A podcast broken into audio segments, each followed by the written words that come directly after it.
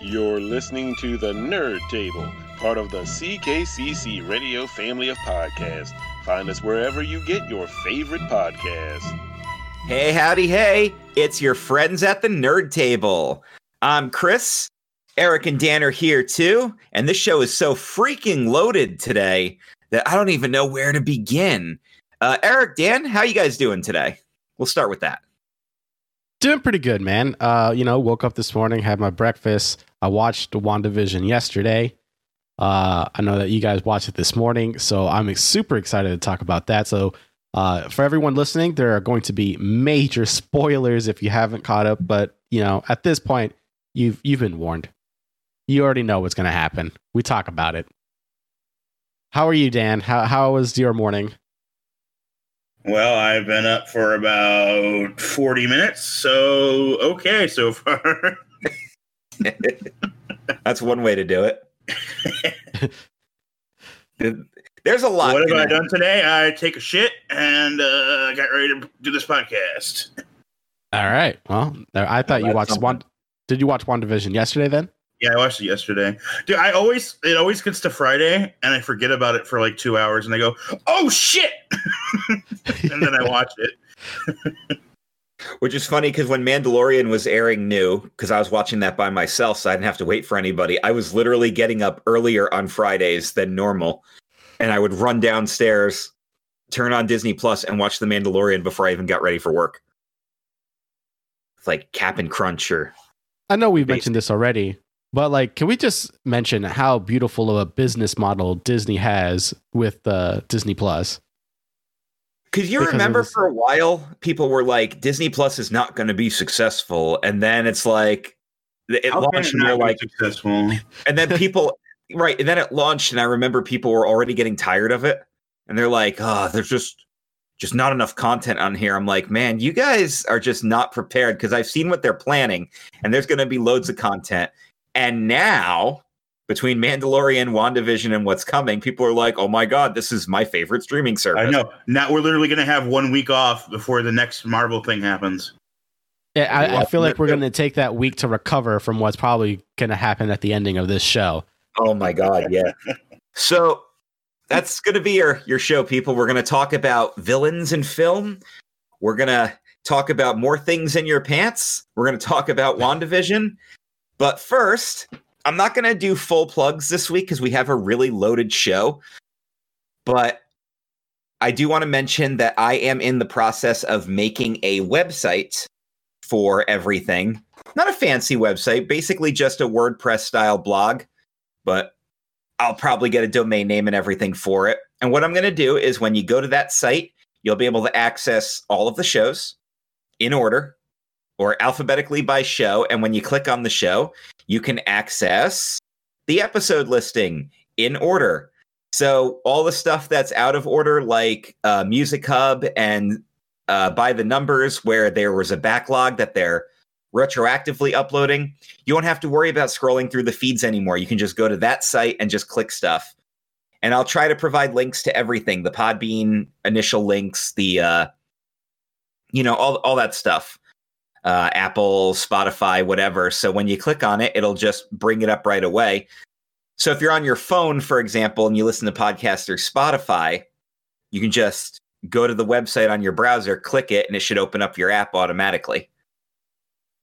And it's such a simple idea, and I'm kind of mad that I didn't like think of it sooner. Or if anybody gave me the idea to do it, I didn't act on it when they did. So, but yeah, so all of our stuff will be in a nice, organized position. So instead of doing all these individual plugs and listing all the places you can get your stuff, all we're going to do from here on out is just pimp the website. go to then- the website; it has all our shit there. There we go. And we can do we can do bios for us, and we can link all of our other stuff. So, like for Eric, for example, because now you've got your show with Matt on a different on a different channel. We can link all that stuff off the website anyway, because you're a partner show. So people can still go to our website to access your podcast. That'll just give you more hits. Nice. We'll have like it. Dan's Twitch Twitch up there. I mean, yes, it's like all of our Twitch, but it's really it's Dan's Twitch because he's the one that's on there all the time. But we can promote stuff. We can do we can have links to the live video so you can watch it right off the website. we can put all our YouTube stuff up there and organize it, and the patron content, which I know can get a little out of control because not only is there the the Wrestle Talk show on Patreon, but I do watch alongs with the wife. Uh, Dan and I did watch alongs by ourselves.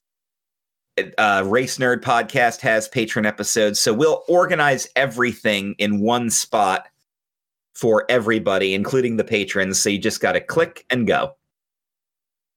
That'll also help me uploading bonus content onto the patron page, like the backlog of some of our old podcasts, like Dan and I did Talk and Talkies. And I'm going to put that backlog all up for for patrons to listen to. And that'll help that too. So it doesn't matter how often I upload them. If I do five at a time or whatever, it won't matter because you can just go to the website and they'll be there organized. And uh, I'll I'll make the announcement here. Uh, the patrons got to hear it first, of course, because they get to hear all of our announcements first. But uh, I have accepted a new job that will allow me to be free on Fridays, pretty much permanently, except for like the occasional uh, voluntary OT day, which I might capitalize on, of course, because who doesn't like a little OT now and again? Extra money, mo- baby. Exactly. But for the most part, um, I'll be free on Fridays and I will be able to. We're going to probably start moving our recording schedules around. And if we're going to start doing Nerd Table as a Friday recording, the plan will be to release new Nerd Tables on Sunday mornings instead of Monday mornings. This way, uh, because I know that's when Matt likes to release his shows on Monday mornings as well.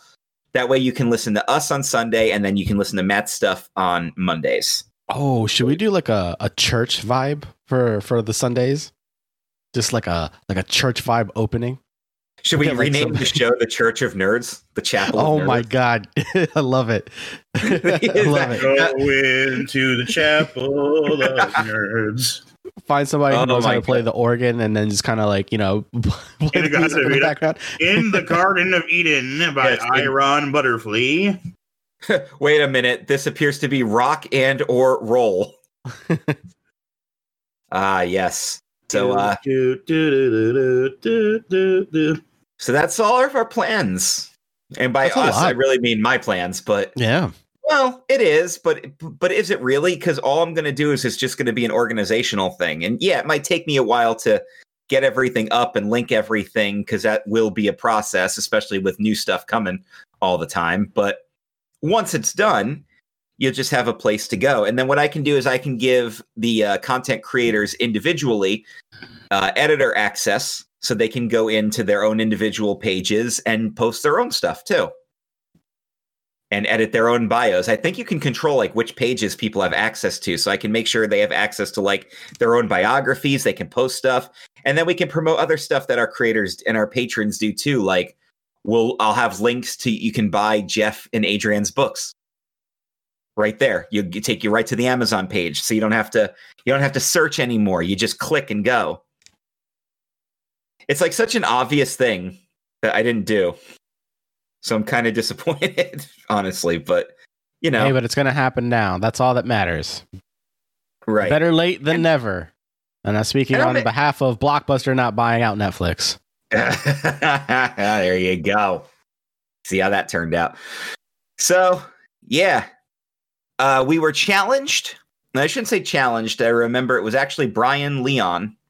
Leon, who was like, do your top 10 villains. And Dan was like, across all mediums, that's going to be really hard.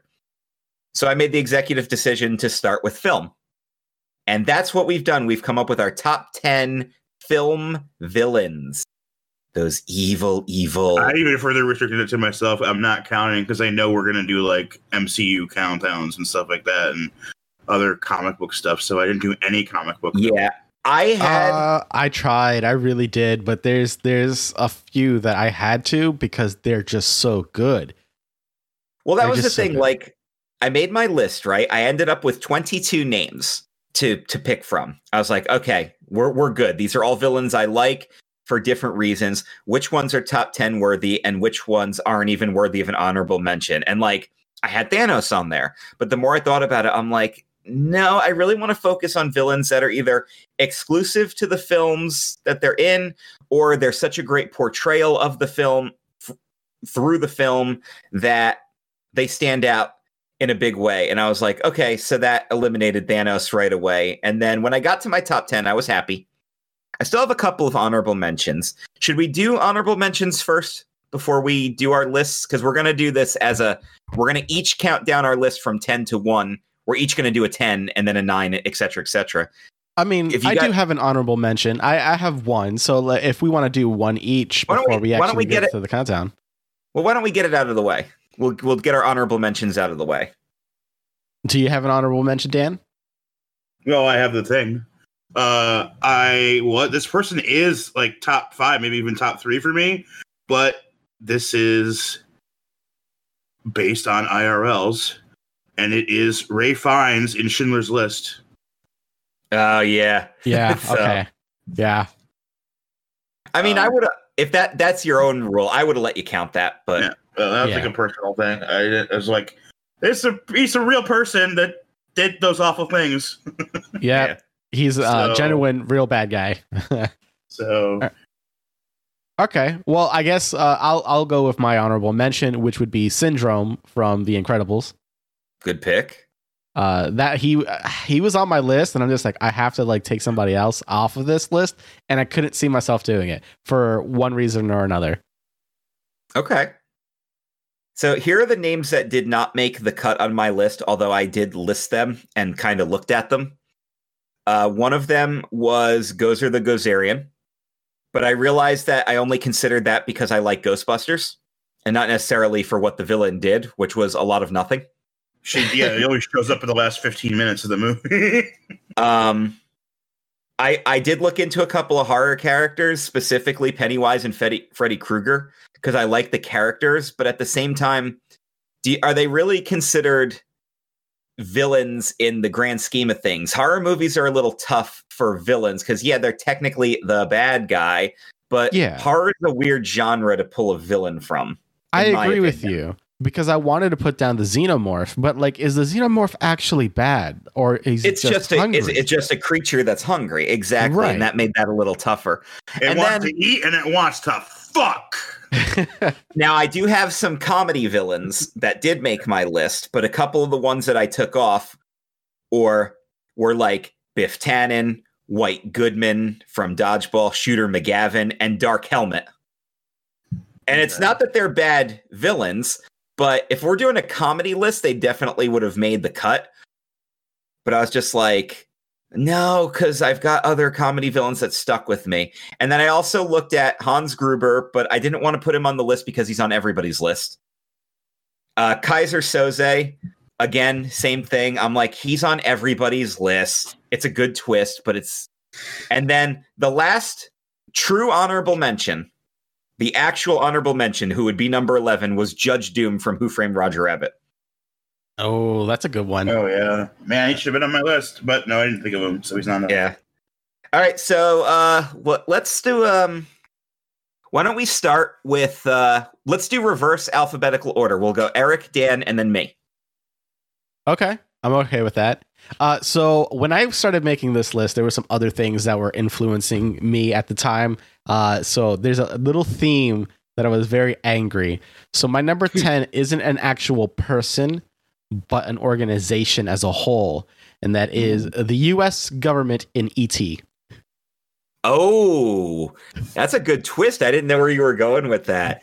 Yeah. Fuck them. they're they're so mean. OG or like the new cut where they don't have shotguns, they They have have flashlights. Oh, OG, OG. flashlights and Eh, Let's face it the the U.S. government's not going to hunt down people with flashlights alone. flashlights and walkie talkies. right? so that is my number 10 because like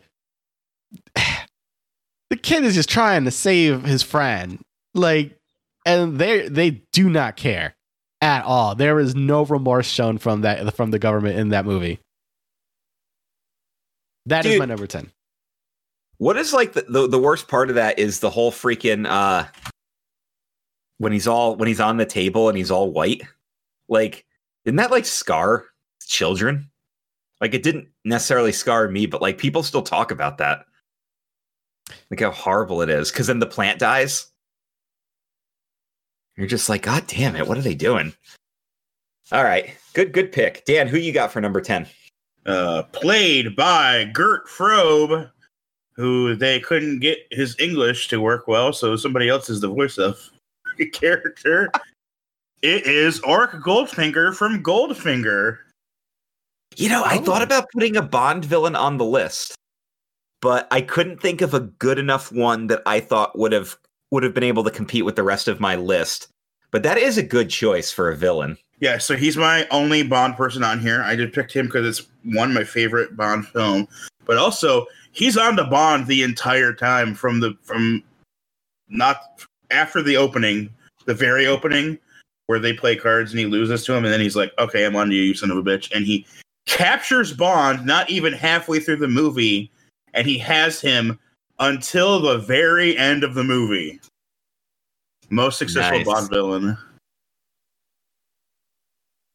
Yeah. Nice. Okay. Yeah, that's a that's a good one. All right, am I up? Yep. Yeah. All right, at number 10 on my list, played by Kevin Spacey, is the man that they only known as John Doe, the guy who committed the crimes based on the seven deadly sins. What a great twist villain he actually turned out to be. When it turns out that he's almost a martyr for himself and turns himself in and like and then you realize he was still two steps ahead of them the whole time, even when he did that. because he had to because he still had more sins to More sins. Yeah, it's such a great. Seven is such a great movie. he just walks into the police department and says i'm the guy you're looking for right It's yeah, like, it basically, yeah, he literally turns himself in, and then what's in the box so he he could set himself up to be the last, the last part of it. He knew exactly what was going to happen, and it didn't matter. Like it's one of those things where it doesn't matter that they got the bad guy because he still won. Like he's dead, and they still won.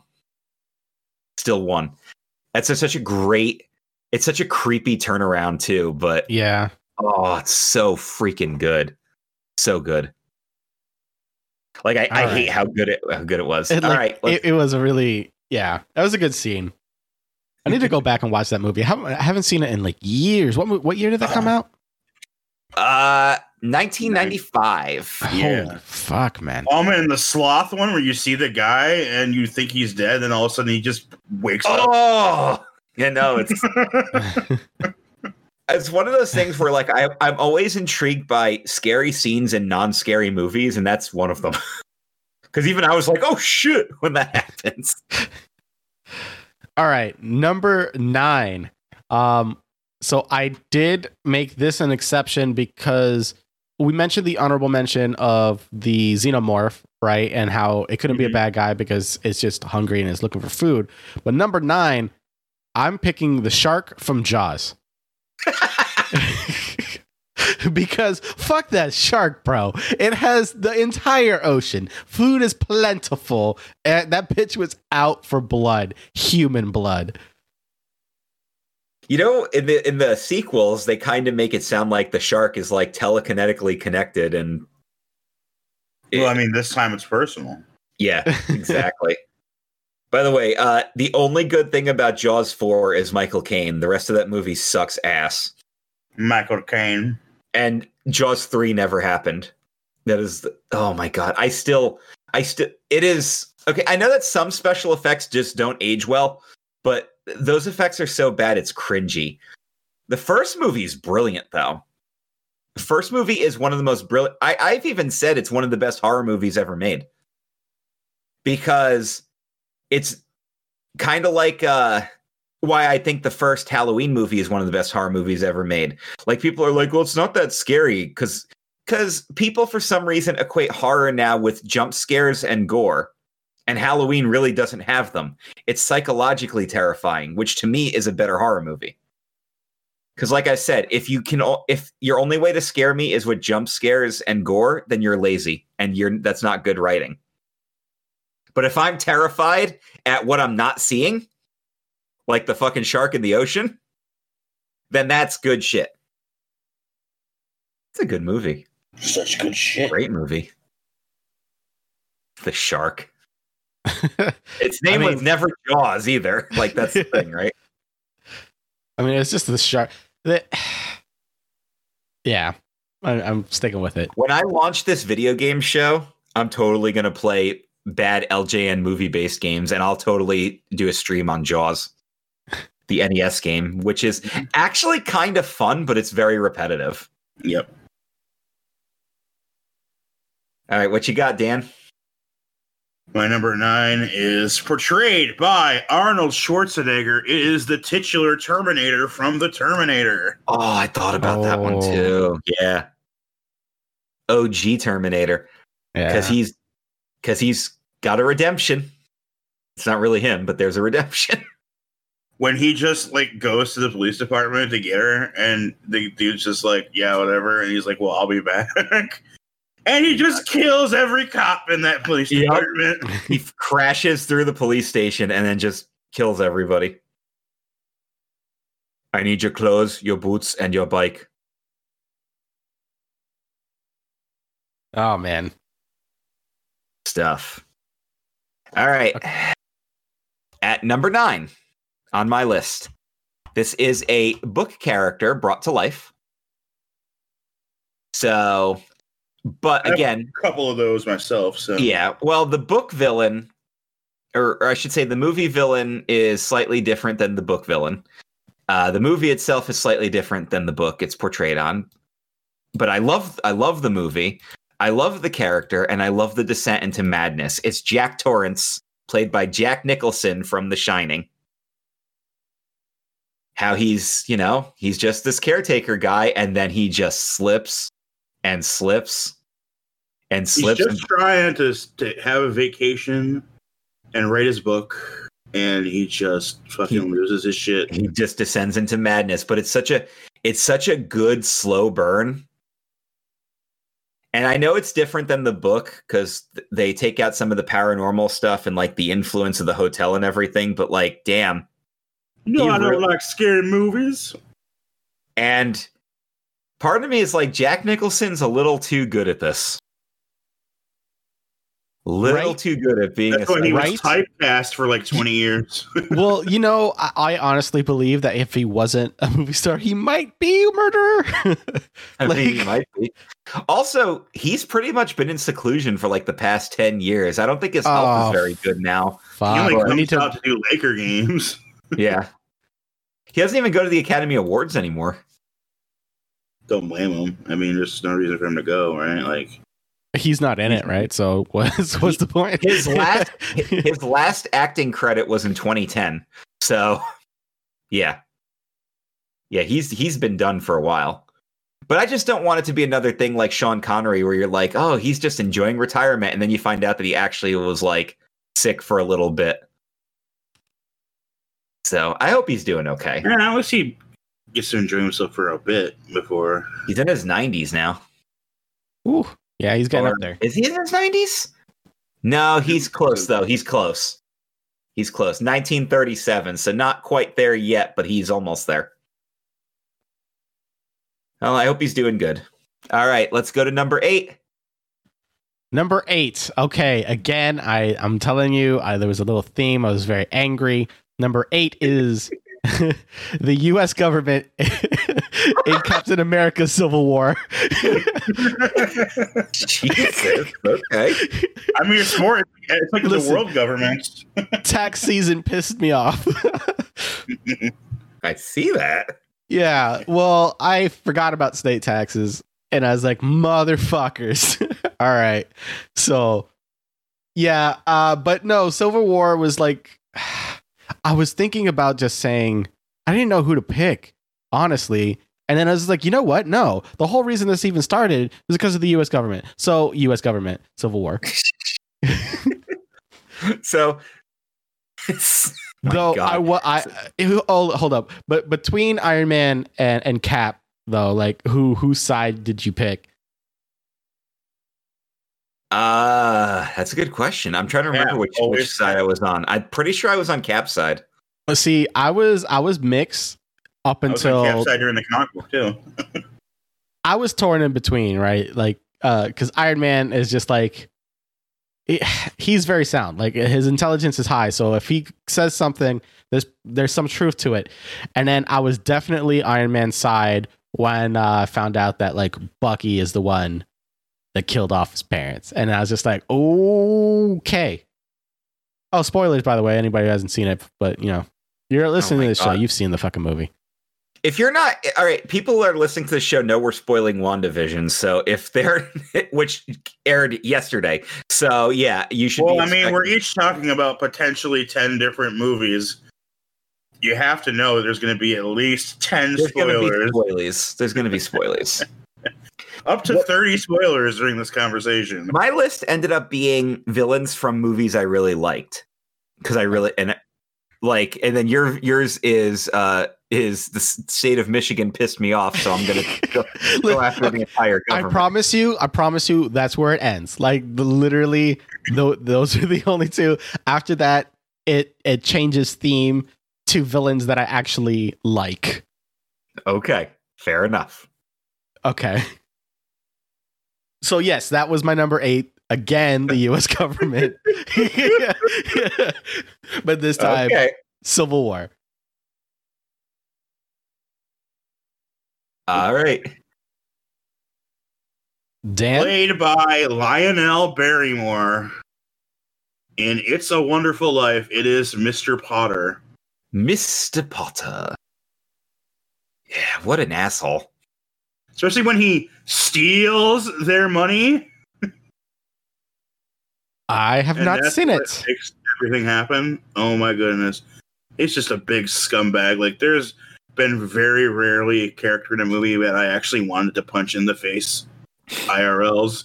This is one of them. It was like a, a Joffrey moment or a Ramsay moment. See, I Oh. don't understand the reference. The Game of Thrones. He hasn't seen the Game of Thrones. Oh no. Okay, well, never mind.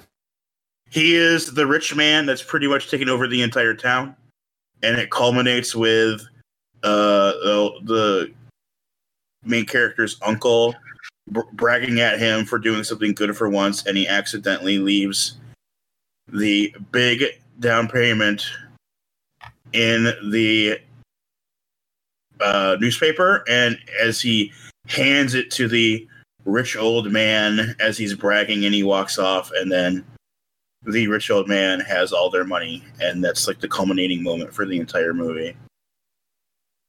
And it's like an hour and a half into the movie because it's a long ass movie, but it's a good movie.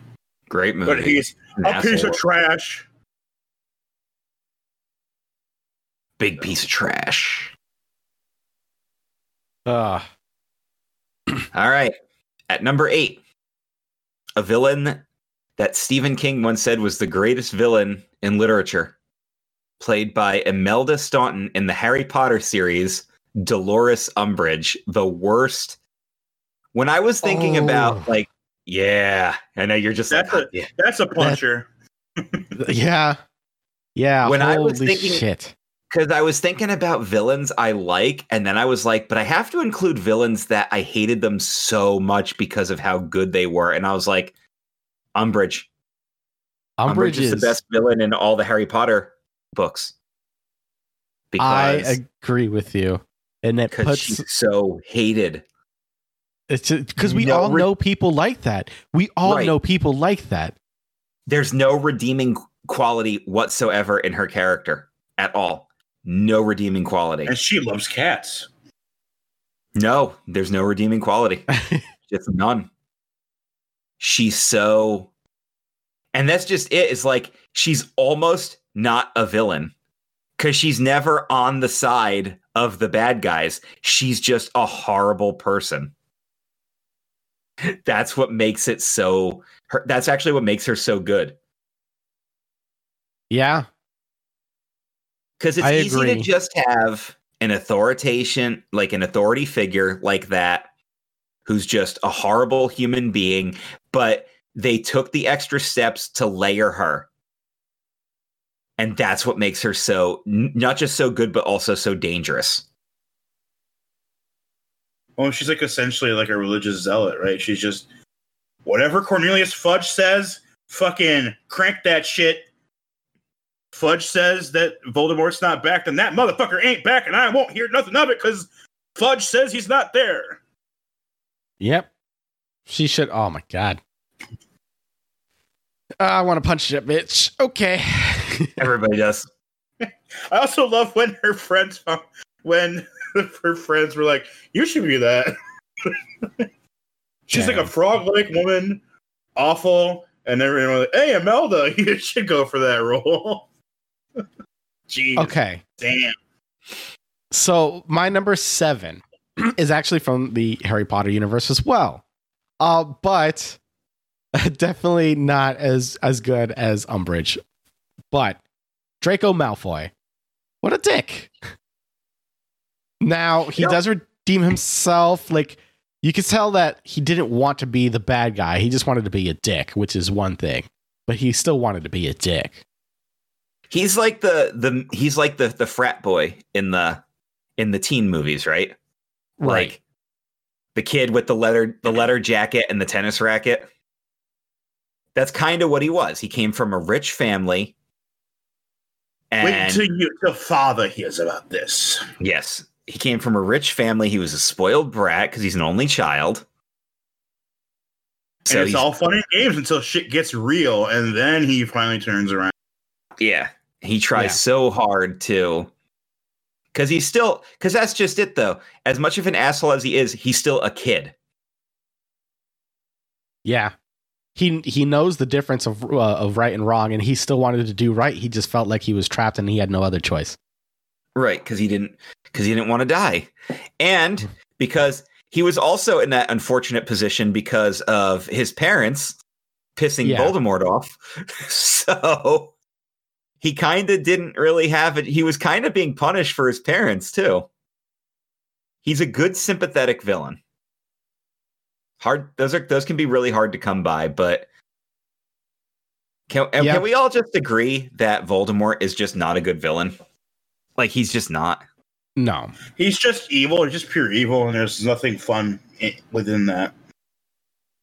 But he also is he's also dumb as fuck.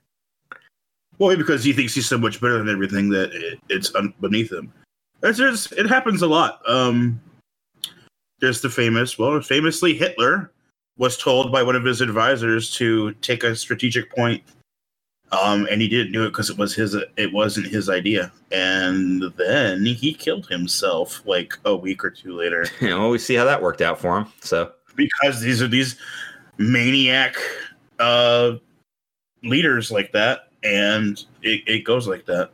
Oh no, I didn't. I didn't think of it, so it must be a shit idea, and then that's why you lose. Yep. basically. All right, Dan. What's your number 7? My number seven is a character from a book. He's actually in many books because portrayed by Christopher Lee, it is Saruman from The Lord of the Rings. Thought you were gonna say Dracula. It is That would have been a cool villain from Lord of the Rings. No, Saruman from Lord of the Rings.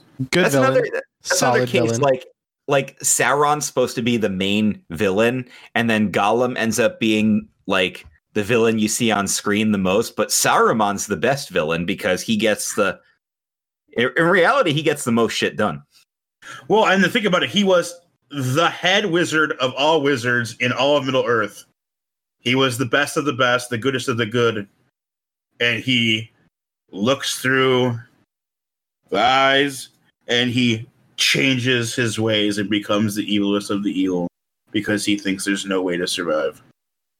Make your time. How are you, gentlemen? All your base are belong I always hated that they cut his death out of the extended cut of the movie.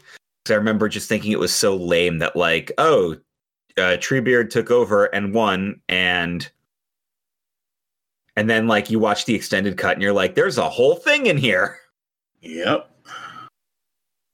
and he's even more dangerous in the book because he he's actually the he's actually the final boss, and he almost wins too for and for those damn hobbits. Good I would have pick. gotten away with it too if it wasn't for these meddling hobbits. All right. So at number seven on my list is my first comedy villain. Uh, is actually a comedy duo. It's actually two villains. They're a tag team. They're a tandem, and they're working the street. And they realize that one of the houses has a kid who's home alone. Okay. Played by Joe Pesci and Daniel Stern, respectively, it's Harry and Marv, the Wet Bandits. Oh, Later, the Sticky Bandits. good. Later, the Sticky Bandits. Yes. this is a perfect example of a good comedy duo. Now, um, I do like Jasper and Horace in 101 Dalmatians. I think they they work as a good comedy duo. One of the rare Even instances the live action one is really good. They're they Right. are really good in the live action one because well. it's because it's Arthur Weasley and Doctor House. yes, so it works even better. But here's what makes these villains work for me. Take even with the comedy stuff, they are a very realistic duo. They're they're criminals who rob houses. There's nothing fake about that. There's no magical powers. That's a real thing that can happen. They're they're two-bit thugs. They're they're cold and they're cold and calculating about their shit. But as it can be, and this does happen in real life because I, I always listen to stupid news and stupid people getting caught doing stupid things. They get outsmarted by a kid because they are just also dumb. That's why, like you said, I never made it past the sixth grade, kid, and neither will you. Well, obviously you didn't because you got outsmarted by the damn kid. But they're also smart enough to do the the fake cop thing. Yeah, they we- got Can we also mention that they're immortal because they should have died several times? specifically Marv. There yeah, should be brain damage. I saw a video on YouTube. It was uh it basically concluded that like Marv should have died 19 times between the the, the two Home Alone movies that he's in. Well, dude, even at the beginning of the of the of the stuff in two, like he starts with a they both start with a brick to the head. It's Yeah. over. It's over Yeah, from like from the roof on like a From fourth three level. stories Yeah. up, he gets It's hit with a brick, which would have killed anybody. So yeah, and he gets hit with four bricks. It's over. They also fall from the. They also get clacked in the head with a giant metal beam. They fall two stories, and the beam falls on them again. That would have killed both of them. And Oh, when yeah. Marv Marv should have died when he got electrocuted. He turns into That's the true. skeleton. And not to That mention such a funny scene, burns. Oh, it's such a funny scene. But that's just it. A good comedy villain is also immortal. so, and they are nothing should kill them. they are not the last comedy villain on my list, but we'll get to another one when we get down. okay, Yep. so number six on my list, The U.S. government in no, no, is Killmonger, Black Panther. Uh, so basically, it's just a revenge story for like on Black Panther's father, who's no longer around. But like the the the way it's told through him is so good. It's so good. And he was kind of right. He's kind of right. But he's also completely wrong because the entire basis of his thing is incorrect. You're right. Because his father was everything they said they was. He was a traitor, and he was killed for being a traitor. That's but true. You're just a kid, and you believe whatever you're told. And then he does all this stuff. Oh, the museum scene where he's just like, "Oh no, I'm just gonna take it." Yeah, the like, museum scene is Wow. fucking perfect. We met this guy two seconds ago, and holy shit! Such a good scene. And and, and then like he knows how to fight, man. like I that that whole fight scene when he goes um to to get the power. You know what I'm talking about? Yeah. Yeah. Yeah. He was just a good villain in my in my opinion. And that is why he is number six. Uh now the rest of my five are people that I can probably like honestly say I look up to, with the exception of two. Oh my. Wow. Yeah. now you know why Eric's all fucked up. Yeah. Well, I, I, it's not that I look up to, is that I completely agree with them. I completely Oh, agree yeah. with them Here we go. from here I on out. I don't think I agree with anybody on my entire list. Yeah. Yeah, no, I don't agree with anybody on my entire list. Uh, not that I would do what they did. Not that I would do what they did, but I Oh, but understand you- why they did it. Especially number Alright. one. My number one is a masterpiece. All right. All right. So my number six, played by Gary Oldman. It's Stansfield from Leon, the professional. I had a feeling that was going to make your list because I know what a fan you were of that movie. We watched he, that. uh, he genuinely scares me. That ending is so great, though. Where he hands him the key to his to the grenade. Oh God, yes. That guy scares me, and then when it, whenever he pops the pill, oh my God, genuinely scared of that guy. Really good movie. Great movie. Have you ever seen it, Eric? No. It's Natalie Portman's first movie. It's good. It's really good. I was, I, I didn't really know what to expect. I just knew that uh, it was going to be. We, we were going to watch that as when we were doing our Talk and Talkies movie review podcast. When our birthdays would roll around, we would basically do like a dealer's choice movie. And as soon as Dan was like Leon the Professional, I'm like, okay, well, obviously that's got to be special to him because it's we're doing this for his birthday. I'm like, so let's see what's what's the hoopla about. And then I liked it so much, I ended up getting the director's cut. Wow. Okay. I'm gonna have to try to find. Uh, is it on any of the streaming platforms? I have no idea. If I give you ac- if I give you access to my Plex, you can watch it. Good to know. All right. So there you go. All right, am I up? yeah, Uh, yep. Okay, another. So I knew I was going to put comedy villains on my list. And this was the first comedy villain that I thought of when I was like, what comedy villains do I want to include? At number six is Dr. Evil from the Austin Powers series Mm.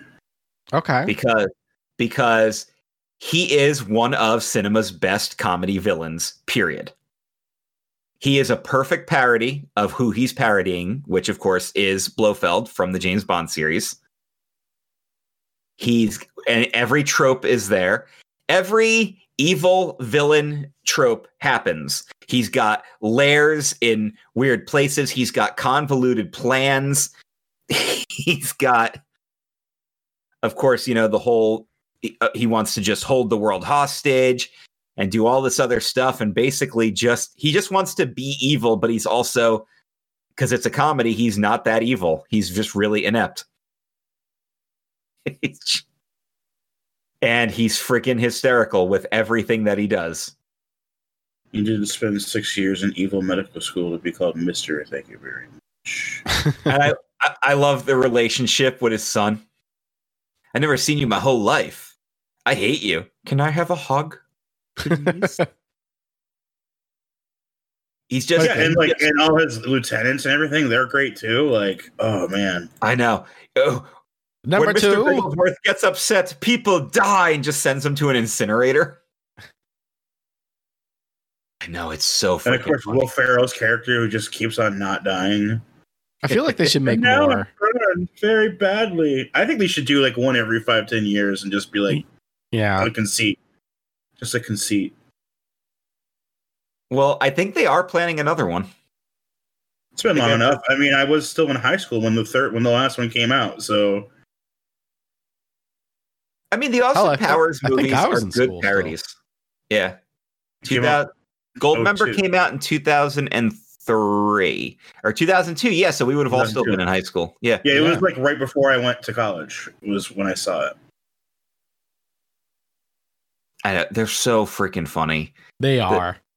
They're they're so funny that that they and yeah they do borrow from themselves in the sequels to to bring back jokes and everything, but they're still funny.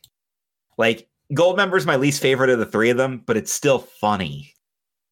But I, they, I they- but the like the the poll they got Tom Cruise to be in fucking Austin Powers. I know it's it's a this is a really really good parody series. Like right on top uh, on board with stuff that like Leslie Nielsen and Mel Brooks would do, right? Like Right. Yeah. I mean, it's just it's good. They're they're very good. And Dr. Evil is just a great villain. Yeah, I'm not overly crazy about the whole redemption arc, but you know what? It is what it is. They're Right. brothers. But whatever. It's still fun. They're fun. You know what else damn was like uh, just a good, funny movie that I I, I really want to go back and watch again is Tropic Thunder. Yeah.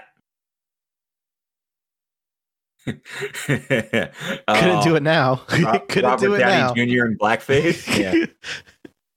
yeah. And he like literally just did Iron Man. they did that. I mean, how many Mel Brooks movies could never be done today? Literally Uh, all of them. all of them. Pretty much. All of them. Right. Like Maybe yeah. Spaceballs can be done today. But I think Blazing Saddles. Like you'll never get another movie like Blazing Saddles. You'll never get No. away with that again. no. Morning, ma'am. Up yours. Just But- oh god. I'll I pay think- you I get think's what it track is. right? That's what makes it such a great comedy, right? Like they push the boundary to the point where now the boundary's too far.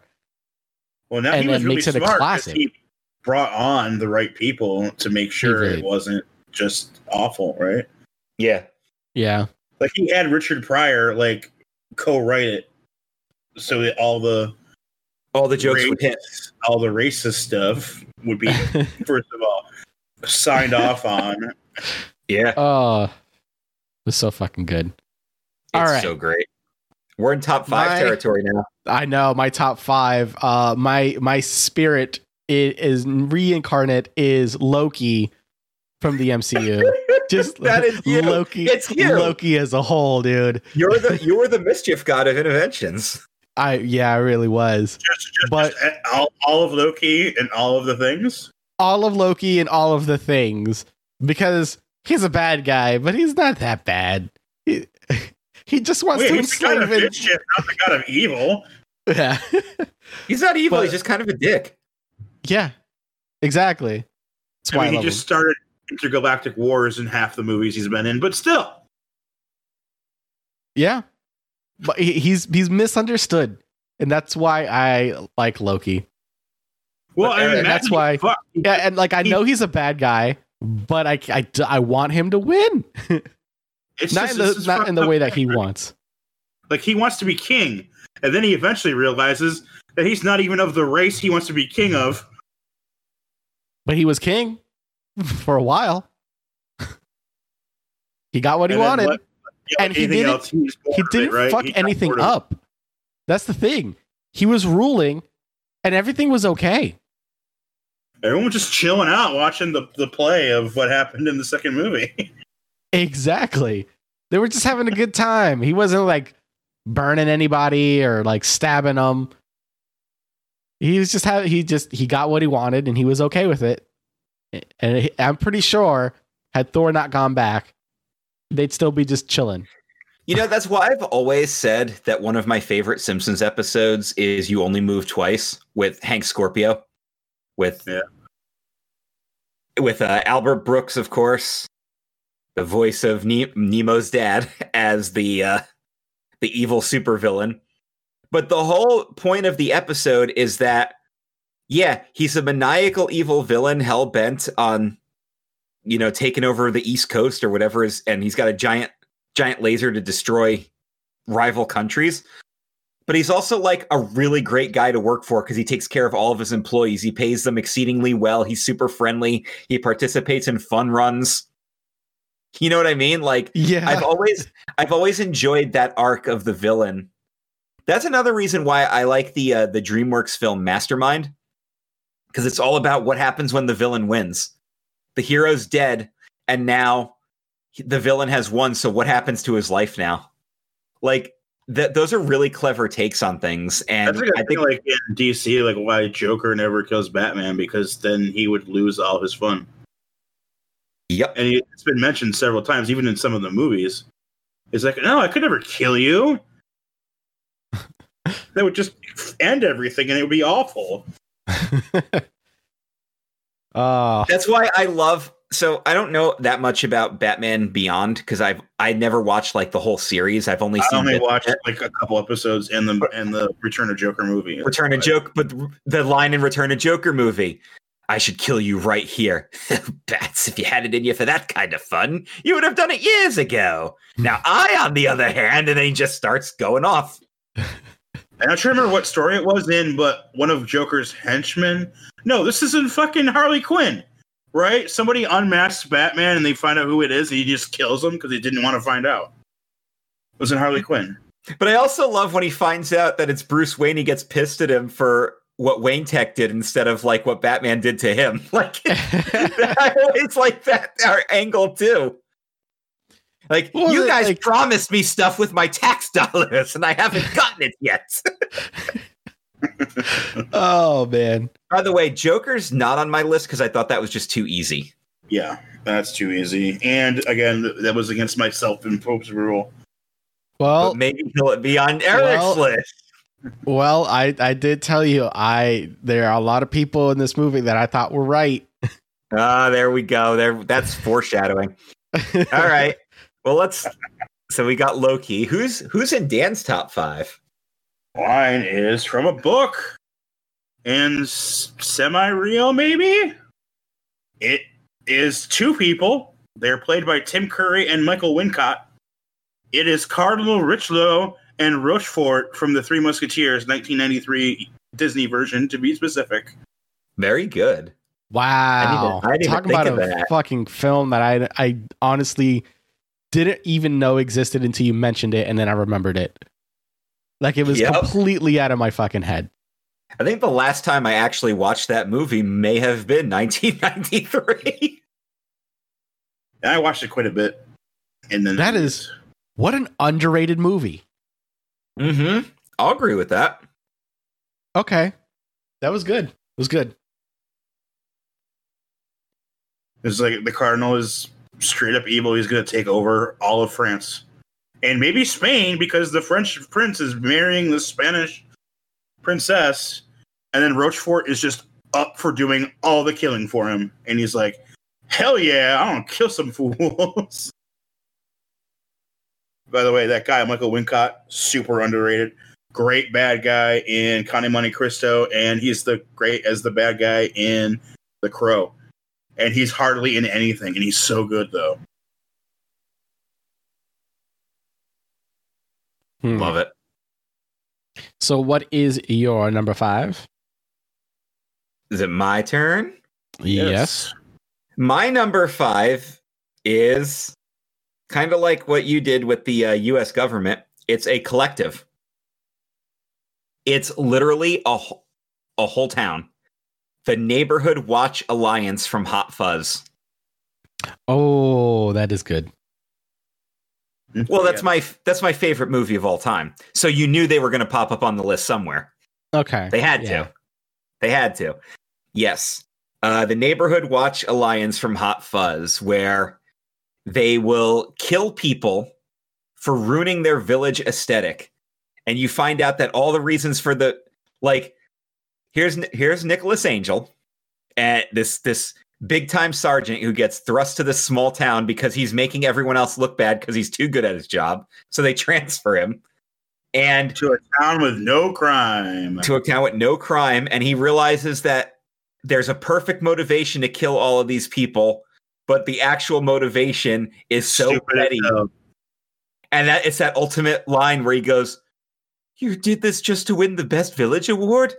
But this is the best village, Nicholas. I literally sat back in my chair and went, Oh my god, this is the greatest movie ever. Like I said that out loud the first time I watched this. All because they lost it one year and his wife died right afterwards. Yep. That's the only reason. It's the most petty excuse to be pricks ever. And that's why co- comedy villains should not be underrated. Yeah. Dan, they did it for the greater good. Yes, they did. No, you're supposed to say the line back. Greater good. Ah, you missed your cue. it's fine. It's fine. Everything's fine. The movie's so friggin' great. And there's so many stupid payoffs too. Like when he saves the little kid's life from the model village, he goes, What's your name, kid? He goes, Aaron A. Aronson. it's Yeah. like such a throwback to an earlier joke. Uh, but everybody's so good in that. All the all the characters, and you realize uh like everybody's got more guns in the country than in the city. Yeah, like who? Farmers? Yeah. Every farmer and his mom's packing. Like who? Farmers and farmers' mums. and then the very first vi- the very first villains he takes out is a farmer and his mom. uh, 'Cause that's what a great fucking the- movie. Everything is. It's a brilliant freaking movie. The whole trilogy is brilliant, but that's Oh, my yeah. favorite one. Because Shaun, of- well, that's the thing. Shaun like, of the Dead is my favorite, but that's this Shaun is definitely my se- second. Yeah, Shaun of the Dead and World's End don't really have actual villains. It's a collective thing, but this has individual characters that all turn out to just be pricks. And it just works. Yeah. It just works. Okay, so for this, the foreshadowing, my number four is actually the Joker from The Dark Knight. Uh, Specifically, the Ledger Joker is what you're going for. yes, for Ledger's Joker is just brilliant, and I know it's just like that's not the type of Joker that I grew up with, right? Like the the Joker that I grew up with was uh, um, Cesar Romero. no, no, uh, uh Mark Mark, Hamill. Hamill's Joker, Mark Hamill. Animated series. Jack animated Nicholson. series. So to see that take on the Joker was like mind blowing to me when it first happened.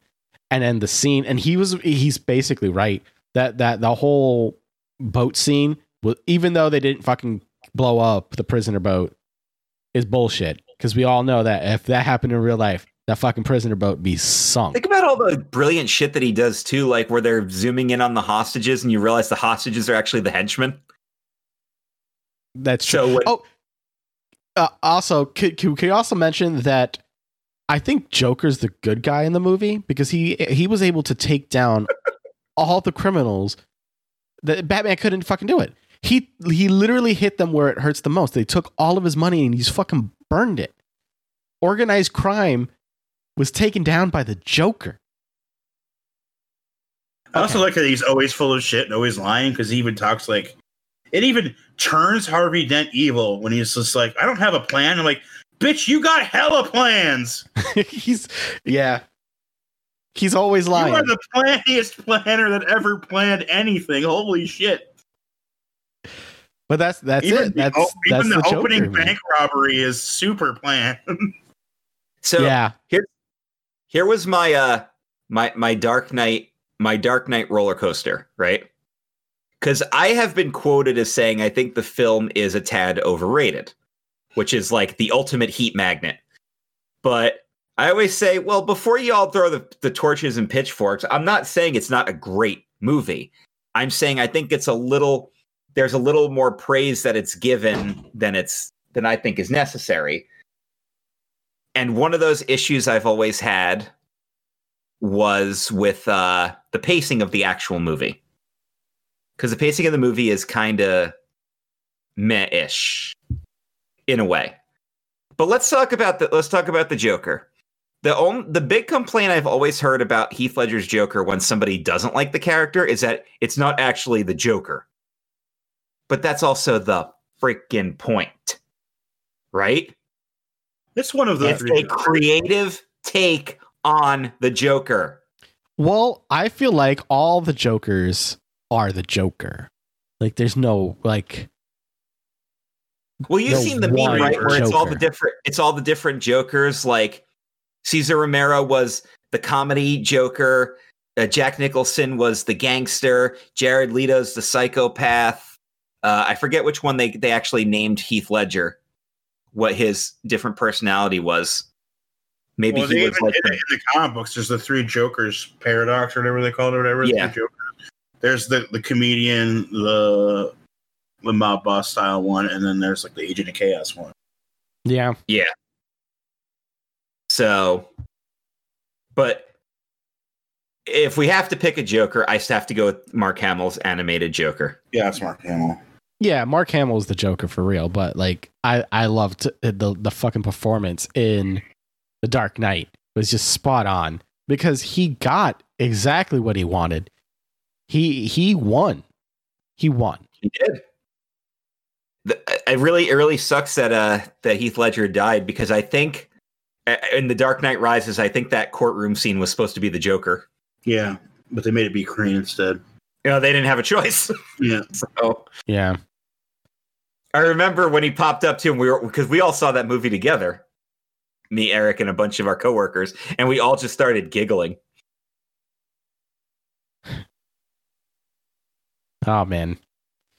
Okay, so yeah, that that is my number four, and I, I I thought it was kind of ironic. We were like, I couldn't put the Joker in here. I was like, motherfuckers, they ruined mine. Oh no! what, what do you I- got? for my personal rules and for Dan's personal rules, we weren't going to include the Joker. We're not. We're not. I'll, I'll tell you guys right now. your list. My number one is somebody that some one of you guys said you wouldn't put on your list. Oh, that's awesome! I can't wait. All right, number. Who's your number four? My number four is actually three people.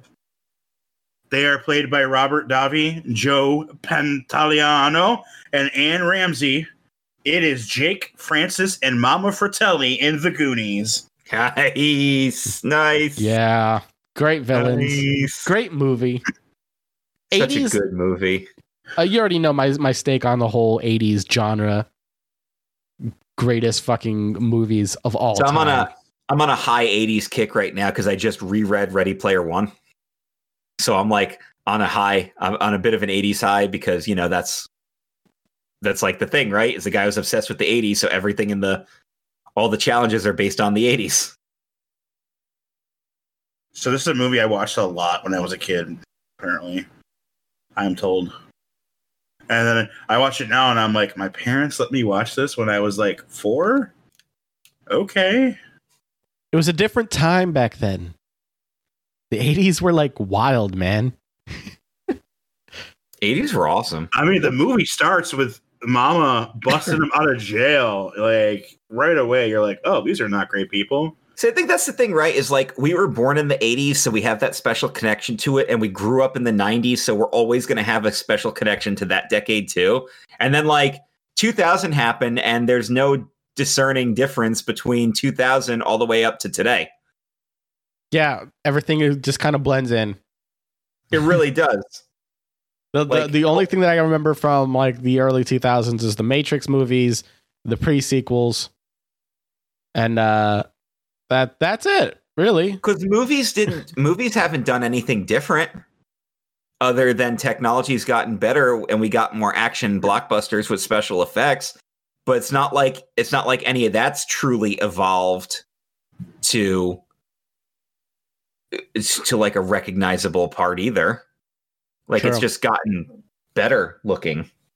Well, So- uh, I, I would say the technology has gotten stronger. Better looking is definitely not always the case because let's look at some of the newer stuff that's coming out now versus like the original Jurassic Park and which one held up better.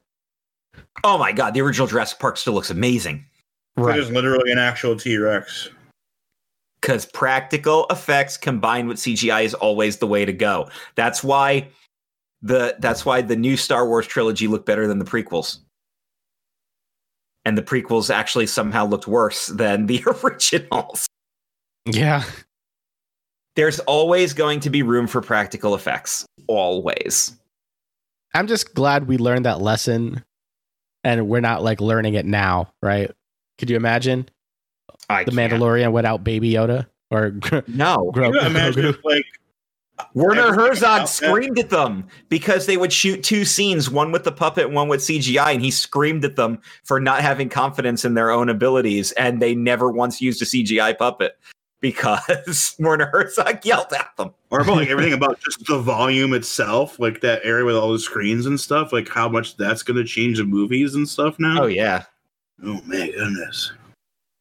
But as far as like culture goes, as far as like fashion and everything, I don't see a difference.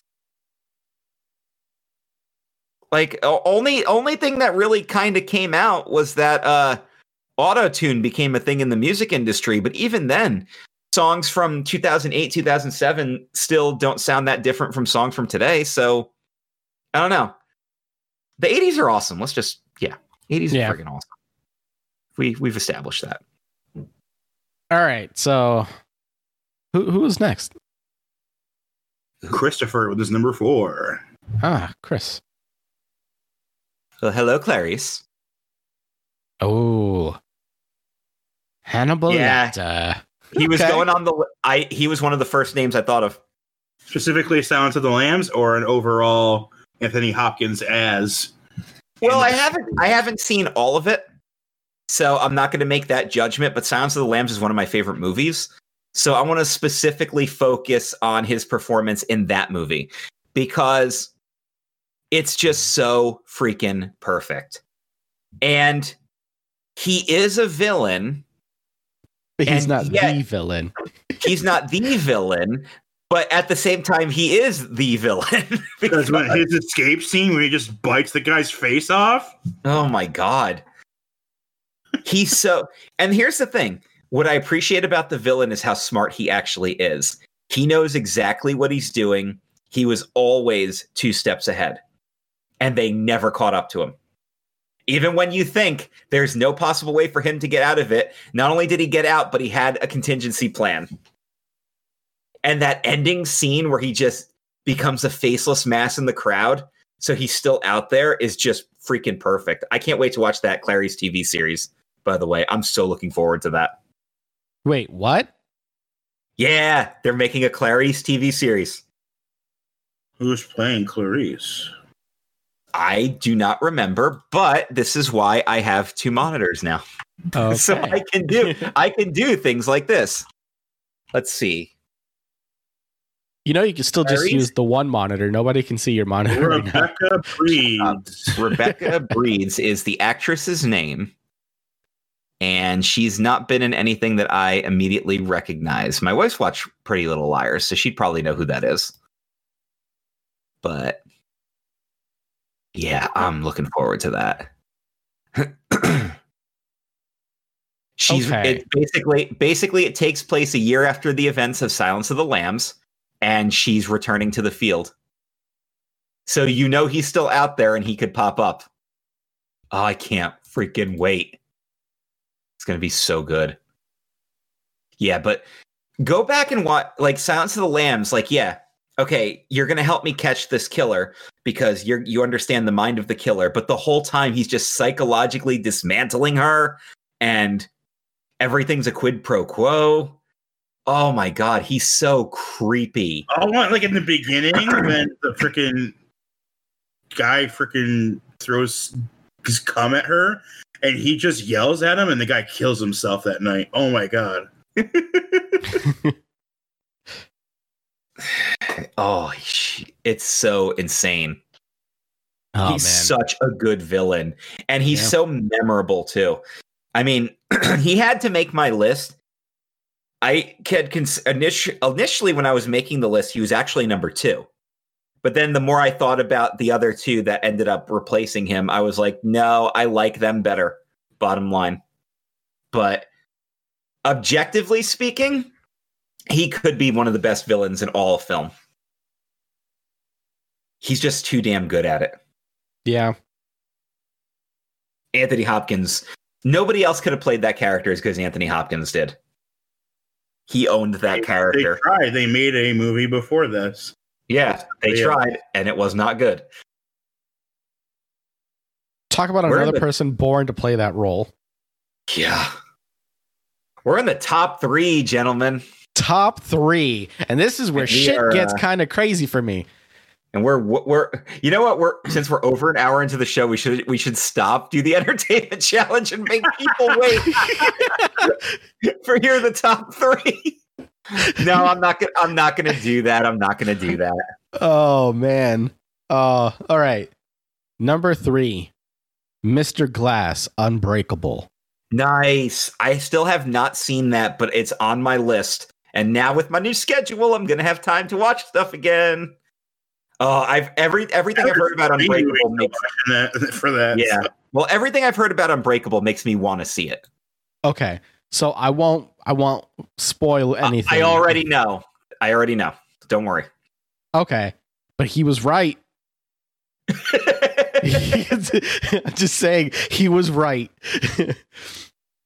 I mean, okay. what a great twist! I just didn't see that coming. Like Now, the entire movie. is this arguably one of the better uh one of the better uh Shyamalan films? Like Yeah. In my opinion, I love the whole thing. It, it was great acting from both um uh Jackson and from Willis. Okay, so like right, so like the elite when it comes when it comes to Shyamalan films, the elites are like Unbreakable, The Sixth Sense, and The Last Airbender. So I'm waiting for Eric. To, Uh, I'm waiting for Eric to just lose it. no, I'm waiting like- for Eric to just lose his shit. You're like, fuck you. Son of a bitch, I can't no! even, I can't even say his name right. Oh my That's god. just it. Now that I've actually seen the whole the whole Avatar: The Last Airbender series, I really want to watch the movie out of morbid curiosity. But literally, everyone has talked me out of it. I'm telling you, you don't want to do that. You don't want to do Everyone that. The has- same reason you don't want to watch the live action version of Dragon Ball. But I've seen that. Oh shit! Never mind. There it is. I'm like, wait, what are you saying? But I see. Never mind. That's yep, yep. I got it. That's what that is. That you son of a bitch. Yeah. But yes, Ah. but un- but I'm I'm familiar with un- with things about Unbreakable, and it sounds like it's right up my alley. right. So And it, it it it does have like I don't know, for me it had like a Tarantino feel to it, even though it's not his like direct like directing style. Well, I mean, there are it starts two guys that were in Tarantino films. Well, yeah, that that's probably what it is. oh man, but it's great. You should see it. Uh he is one of like the more if you like the villains who just outsmart everybody, you're going to love Mr. Glass. okay, there you go. Good pick then. Mm. All right. My number three, portrayed by Bob Gunton, it is Warden Norton from The Shawshank Redemption. Yes, what a great Oh. movie. IMDb's number one film. It is my favorite movie, and he is truly a bad man, even though he should be a good man, and he even believes he's a good man. Gives everyone a Bible when they come in. That was the first movie we ever reviewed when we launched our movie review podcast was Shawshank Redemption. That was it, right? We were like, we, we got to start. We got to start with the number one movie of all time. Is that what your plan was? Just kind of go on uh, IMDb and just rank go from rank 1 all the way down? No, No, we uh, because that no, because you, you can't you can't do something like that because you'll end up reviewing Empire Strikes Back before you review New Hope. So it doesn't. always Okay. You'll end up reviewing The Dark Knight Fifth without Batman Begins. So you can't really do it that way. But um, what the plan was when we launched it, we're like, what should we actually start start this with? And I said, well, why don't we review the best movie ever made, according to IMDb? That's a good way to kick it off. And then, no, a- after that, we kind of like Dan had a hit list of movies he'd always wanted to see, and I had a hit list. So we kind of went with those, and then we took requests from people. But we, what, our big gimmick was that we would review something that was coming out in theaters. We would review a thing related to it. So, what's a good example there, Dan? well, one of them was uh, Mad Max Fury Road was coming out, so we watched. We watched the first Mad Max movie, right? I watched all three. You only watched the first one. Yeah, which was a mistake because it's, of us made a mistake there. because it was bad. But yeah, but yeah, ah, love That's uh, such a great movie. And that's such a good character, too. Because he's literally just a guy doing his job, but it's what he's doing with his power that's that's just you and then it gets to the point where they find out that Andy is innocent and they can prove it and they can release him, but he knows all of his tax information and the fact that he's been cheating everything and he can't let that get out. So he has one of his guards shoot the kid when no one's around. Yep. He's such a scummy character. But that's such wow. a great, satisfying ending, too. Right when they're about to burst into his office and he just pulls the gun out and puts it to his chin. You're like, you fucking coward. But that's. Uh, it's so freaking good. Wow. It's a great movie. One of the best. Man, you make me want to just do like a movie binge tonight. Well, I got well, shit to do. no, you, no, you don't. Clear your damn schedule. Start watching movies. well, uh, so where are we? Chris's number three. My number three. Okay. This was already spoiled when I reviewed my Disney movies, but my favorite Disney movie was Hunchback of Notre Dame. And I was like, I have to include my favorite villain, which is why that movie's number one, is Judge Claude Frollo, who is, and just might be, the scummiest realistic villain in all of Disney. Because he doesn't have any superpowers. He doesn't have any magical abilities. All he does is act like a scummy person while he's thinking he's doing right and righteousness. We kind of well, we kind of talked about that with some of these previous uh some of these previous villains, right? Yeah. Some of the most dangerous ones are the ones who think that they're doing right when they're actually not doing right at all.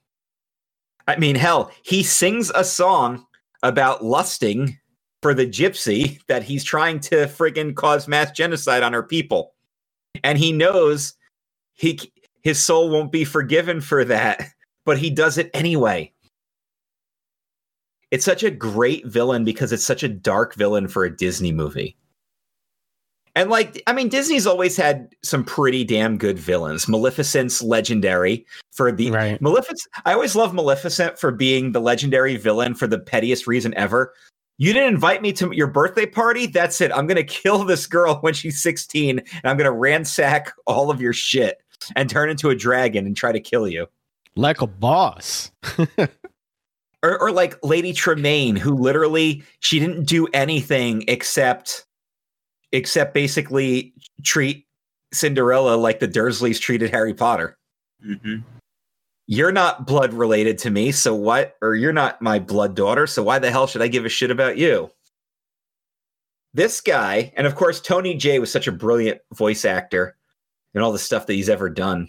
And because he's a Broadway performer, he can sing too. So everything he did was gold. But this movie is my favorite animation in a Disney movie my favorite villain, my favorite villain song, and has one of the best villain deaths too, where he literally plummets to hell. He literally plummets to hell. So good. So great. And I will always give this movie love because Frollo never pops up on people's villain list because everybody's too concerned about the lusty Jafar or Scar because he successfully gets a kill. But that's just it. Scar's not actually an interesting villain. Like, yeah, he he successfully caused a, a painful childhood moment, but then what does he do after that? He he's lets a shitty leader. he lets everything go to waste, and he's just a whiner. He's not that interesting of a character.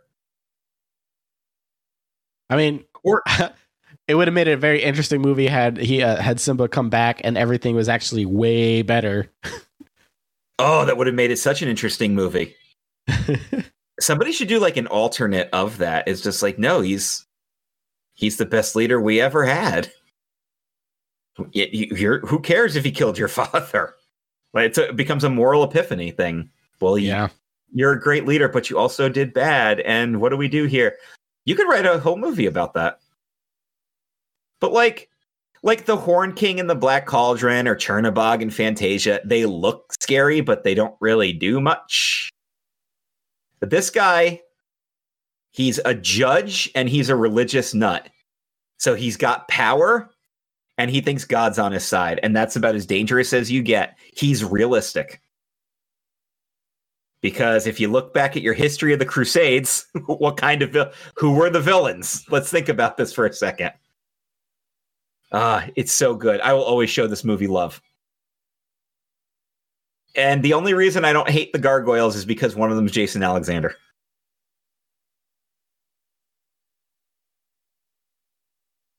Is it penultimate time? Are we doing this? Oh number God. two. Okay. Number two. Somebody who I who was right, but for all the fucking wrong reasons. this would be good.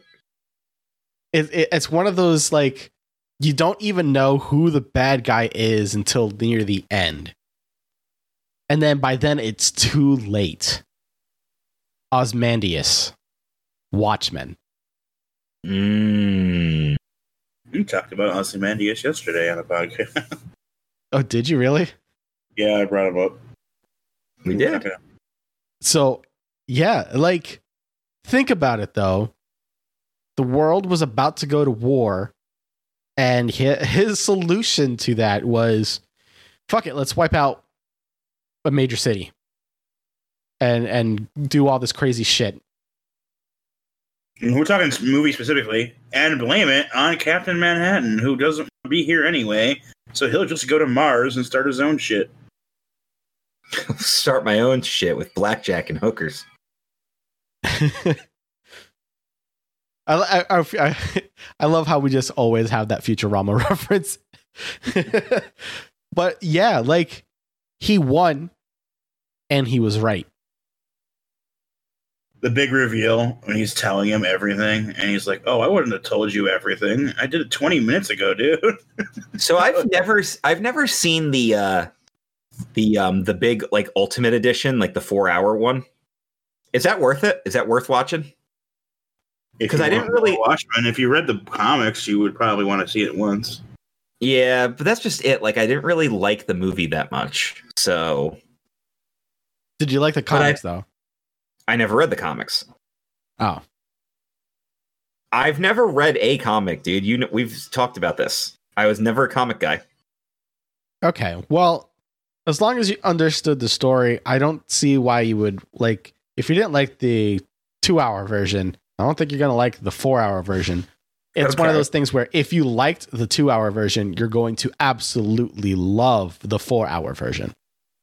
Okay, fair enough. But I've been told that from numerous people that I should still give it a try because it'll make the movie more enjoyable for me. So. it would make the yeah it's it's definitely more enjoyable and there's more there's more information so you you don't have that complete loss while you're watching it when i first Which watched I the watching movie i was completely lost in what the fuck was going on and then I, I i finished it then i read some of the comics and then i went back and i was like oh this is not a movie you can enjoy without knowing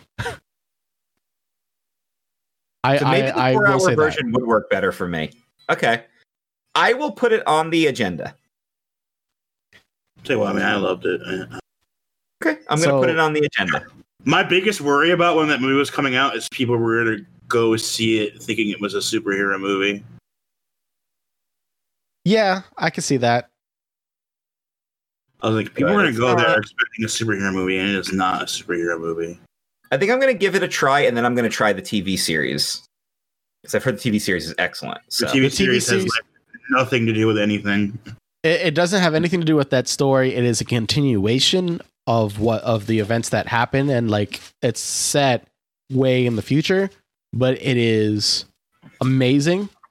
Yeah, I heard it's great, but if you're looking for it to actually be a continuation, then you're going to be disappointed.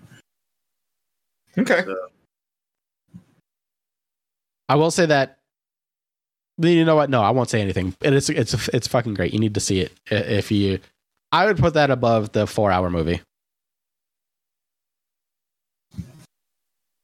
Uh, just go to one. Go to YouTube. Try to find a uh, a recap of what happened in the Watchmen, the movie, and, and and the comics, and then then go watch that.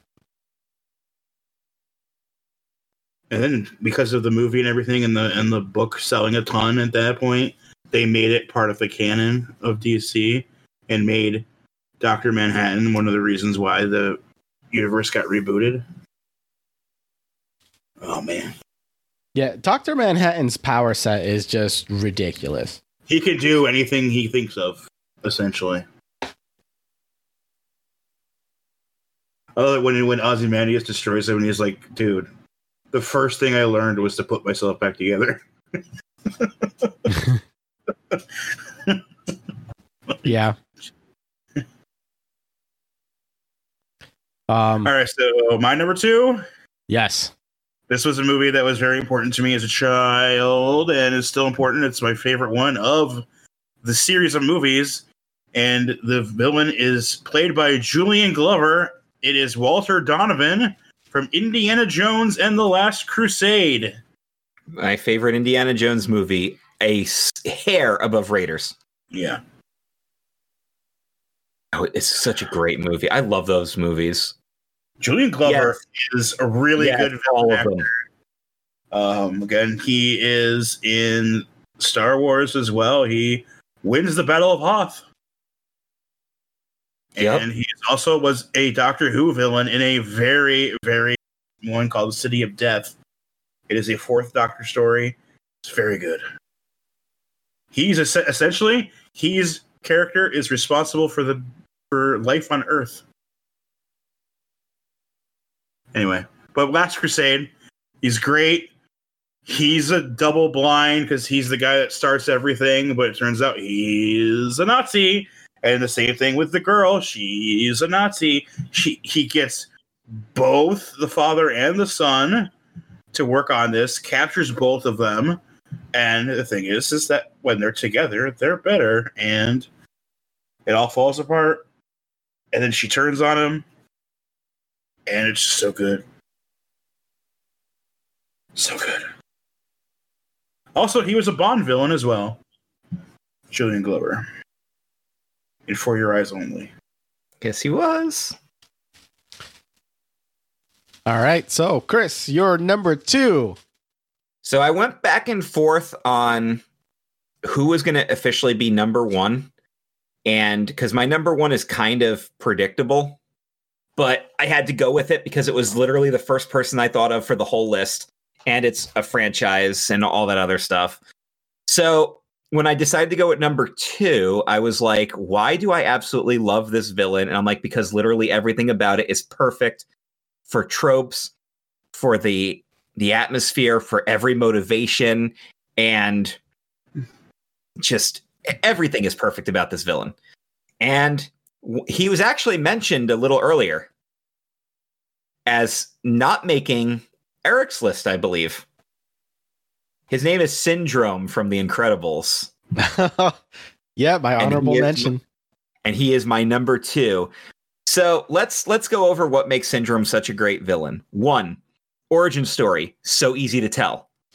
A rejected fanboy who loses faith in superheroes. Two, he gets wealthy and decides to make superheroes obsolete because he's holding that insane grudge. And he's so obsessed with taking down the guy he idolized that he wipes out every other superhero just to prove a point. So Which is It's a- great because superheroes are made illegal as of as of, of what happens from the beginning of the movie. Right. So he has to So- track them all down. It's crazy. You guys saw that? and he's so successful with it, which is and he's got such a huge body count, which is important to note too. Something that's sometimes missing in other uh in other Disney and even Pixar movies. Although uh Shan Yu from Mulan has a pretty impressive body count. well, but- yeah. Then all the superhero tropes about how you caught me monologuing, you sly dog. The the actual reveal as to who he is, the fact that he's voiced by Jason Lee, which was perfect casting, and just the way he cockily calls out everybody, like right calling out Mr. Incredible right to his face about how he couldn't even kill his assistant, even though in his mind he had nothing to lose. He's like, That's it, you're weak, you're a pathetic human being, and I'm done with you. Also, he could eventually make everybody super so that no one would be super anymore. So superheroes would not be special. And even Yeah. when he loses, even when he loses, he still almost wins in the sleaziest way possible, kidnapping an infant. And the only reason he gets away with it is because the infant actually had powers that nobody was aware of yet. That is the only re- he would have otherwise gotten away with it. He would have 100% won if it wasn't for Jack Jack. There's always the overlook, right?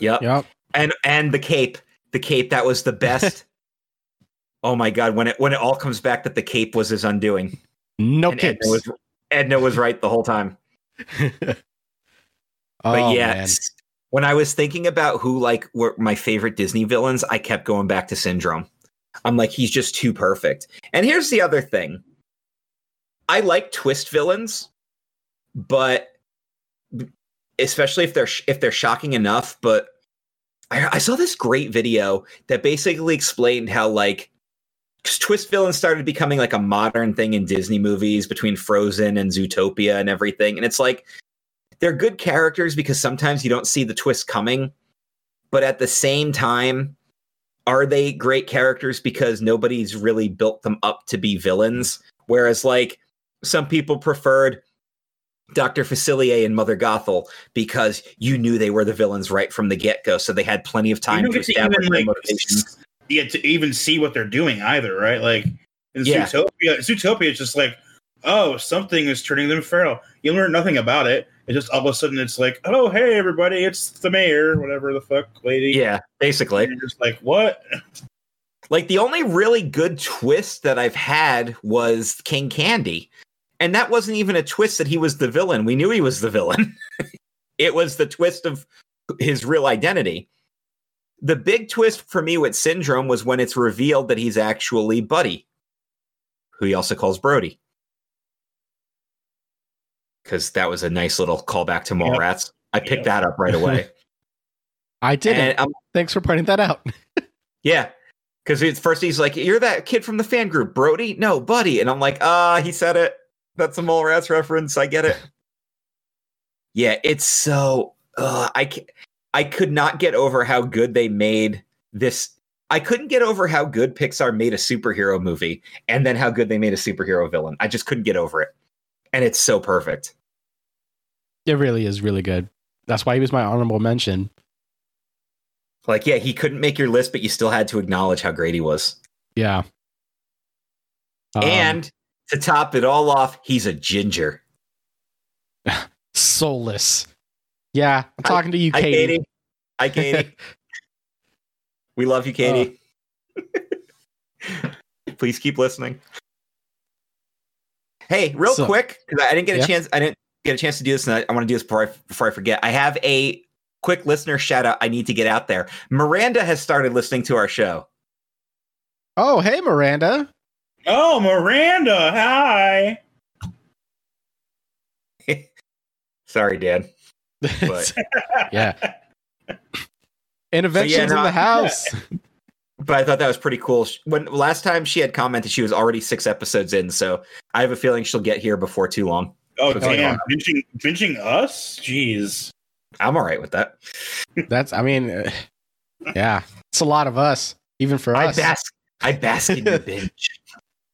But Oh, yeah, let's man. not let's not delay any longer. Eric, who you got? Who's your number one favorite villain? My number one villain uh, is I 100% understand why. He has seen the worst of what humanity has to offer. He is a survivor of the Holocaust. oh yes, Magneto. I already know who it is. Yes, that's great. Magneto. The perfect villain because you can't hate him for his decisions at all. Given of like the like what he's been through it is a 100% understandable. Like, I would want to end normal human life as well. but, like, Magneto is just perfect, man. His power set, uh, his his clear contrast to uh, Professor X. He he's literally just and and the fact that they're friends. Like they're friends, they're not enemies. They just have a different point of view. And he's doing what he believes is right. And so does Professor X. And there, there's really outside of like, you know, the murders and stuff, there's there's not anything really bad with Magneto. One of my favorite things about Magneto is that he stays in top shape because he knows that there might come a time where he loses his powers via any reason and he still wants to be able to kick someone's ass if he has to. So he stays in tip top shape. Yeah. Just I in mean, case he has to kick a man's ass. so yes, that is my number one is Magneto because he is the most misunderstood villain and the best villain in my opinion out of our uh, out of my list. Yeah. My number one, Chris said he wasn't going to put on his list because it was obvious. It's Alan Rickman as Hans Gruber in Die Hard. It was too obvious for me, but then again, my number one is way too obvious too. So it's a guy. He had plans within plans. He used, you know, put everybody in the truck. He was going to use the FBI as the escape way. They had a plan for all the the uh, hostages. The only thing he didn't have a plan for was for some random ladies separated from husband showing up. That was it. That was the if it wasn't for John McClane, he would have won. He would have won. He had he had everything down pat. Hmm. Yippee ki motherfucker! It is great. Great death scene too. I love how they yeah. did it to get the genuine reaction. Yep. They're like, we're gonna pull your cord at three. One, pull the cord. Would have sucked if he started laughing.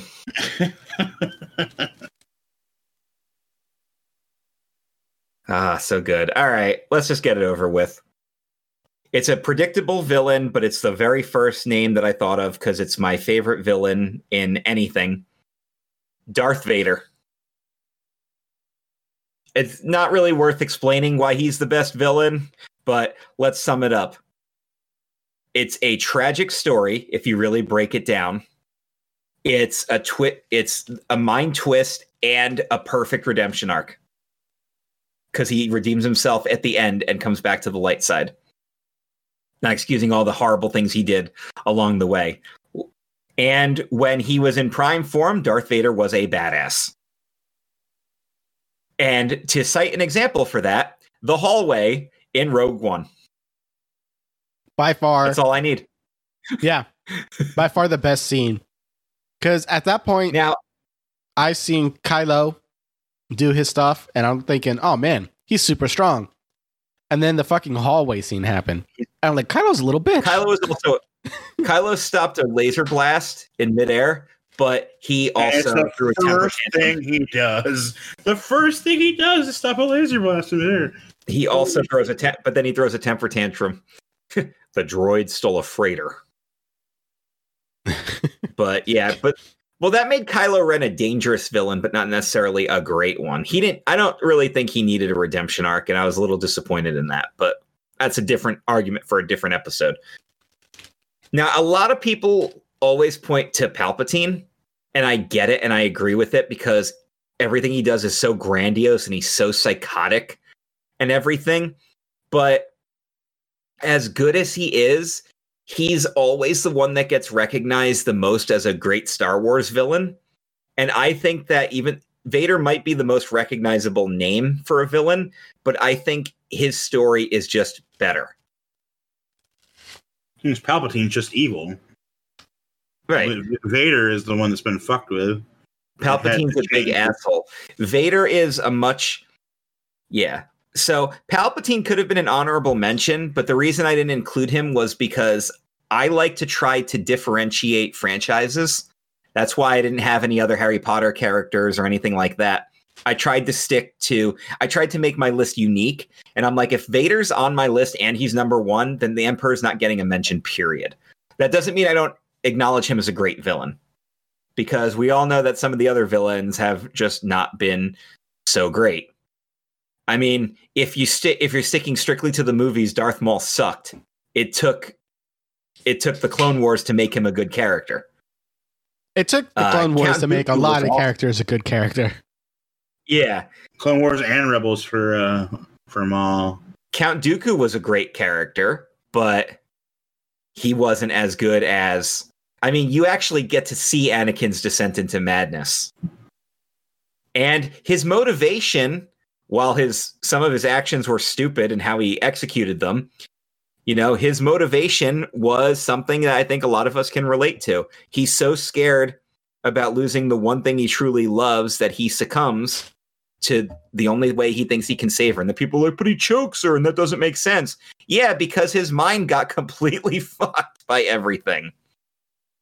By the time he turned, he it was a downward spiral, and he turned fast. I mean, he just went and slaughtered children. Of course, he's not going to have an issue. He's so angry and so confused by everything that he's just flipping out at that point. Which then fits into Palpatine's plan of just blaming him for the for her death. Exactly. Well, no, it was your fault. Um, and no, so yeah, that does it. What do you guys think of our villains? Let us know. What a list. No. What a list. I thought I was Man, going to be like, thirty different villains. I thought we would have at least two crossovers. I know, I kind of did For too, real. but yet here we are. holy All right. shit. Well, So- we had we had 29 different villains. Because the US government was two of mine. All right, so here's the question for next week. Should we do separate lists this time? Or should we go back to that thread? I can actually probably find that thread again real quick and pull something uh something off of that. Because here were the other suggestions. Uh all-time action film heroes, system exclusive video games across all consoles and PC games. Although my list will probably be almost all Nintendo. Uh, favorite colors. That one was from Hannah. That'll be a very short list because there's not that much to talk And about. my there. top one favorite colors are Uh, t- Miranda goes top ten ways to inconvenience someone. That would just be Ooh. mean. I think I got that list. Yeah, Eric. Uh, she also wanted us to do top 10 theme park rides, which I know Dan couldn't really participate in, but if we do that, we got to break that down. Like, I thought you and I could do our own Magic Kingdom list and pick the 10 rides and shows from just the Magic Kingdom, for example, and tackle it. How dare you think I would only pick 10? Oh, you're Okay. going to pick 10.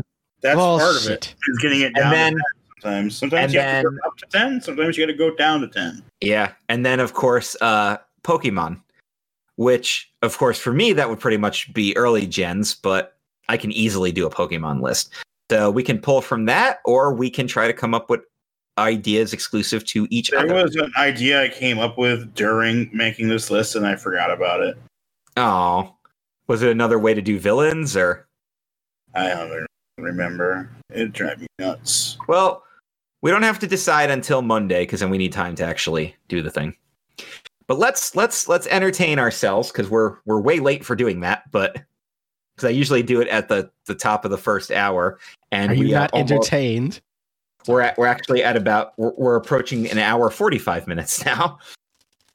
But yes, so Well, that's what happens when all three of us have a top ten list. yeah, that it's true.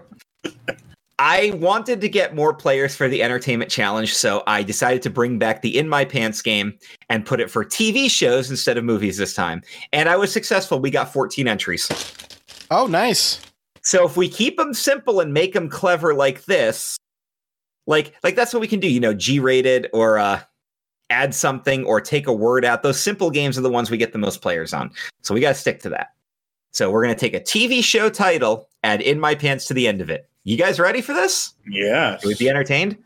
Okay. Can I start off? Can I start off the list? I don't know if it's on there. okay, go for it. And the lights out. It's less dangerous. Here we are now. Entertain us. Friends in my pants. It's not on the list, but okay. Okay. What was I? I had it. I think I had a sample too. The good place in my pants. What was my sample? That's a good show. Oh, I mine was it this last week. Uh, fucking loved it. mine was Breaking Bad in my pants. All right. What do we got from people? All from right. listeners and friends. From my friend Russ Couch, old Safari coworker. Sorry, Russell D Couch. If we're going to be accurate Oh, here, he's Russell the couch. he's Russell D Couch. Oh my god. Disenchantment in my pants.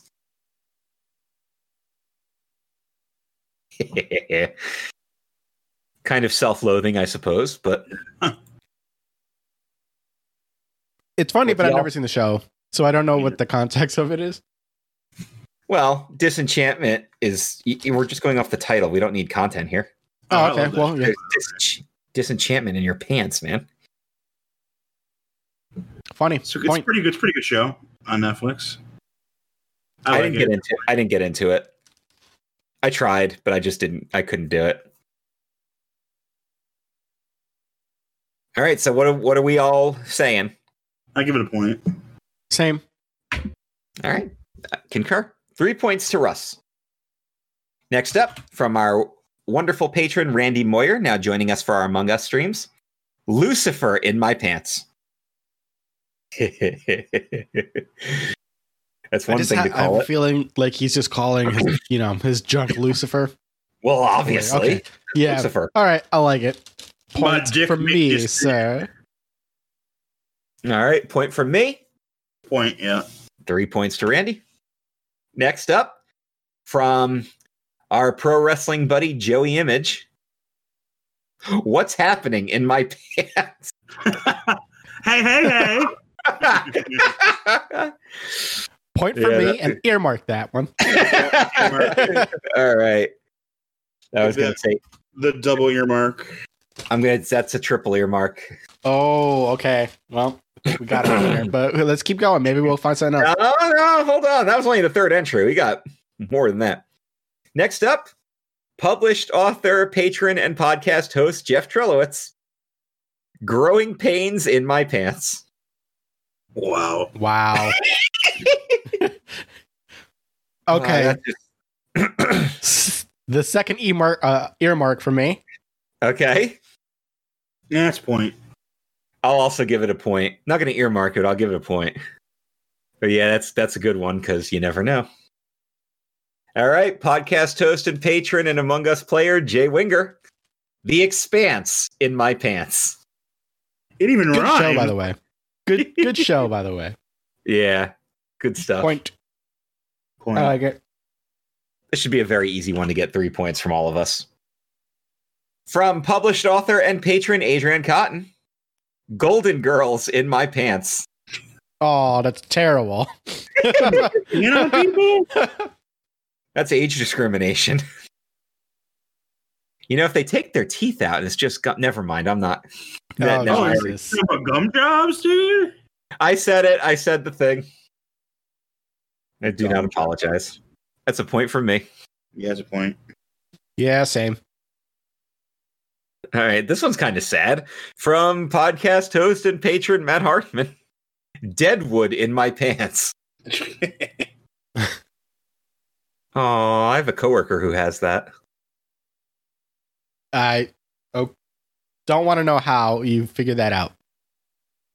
Oh yeah, well, here's what happens at my job, the one that I'm leaving. Uh nothing's a secret there.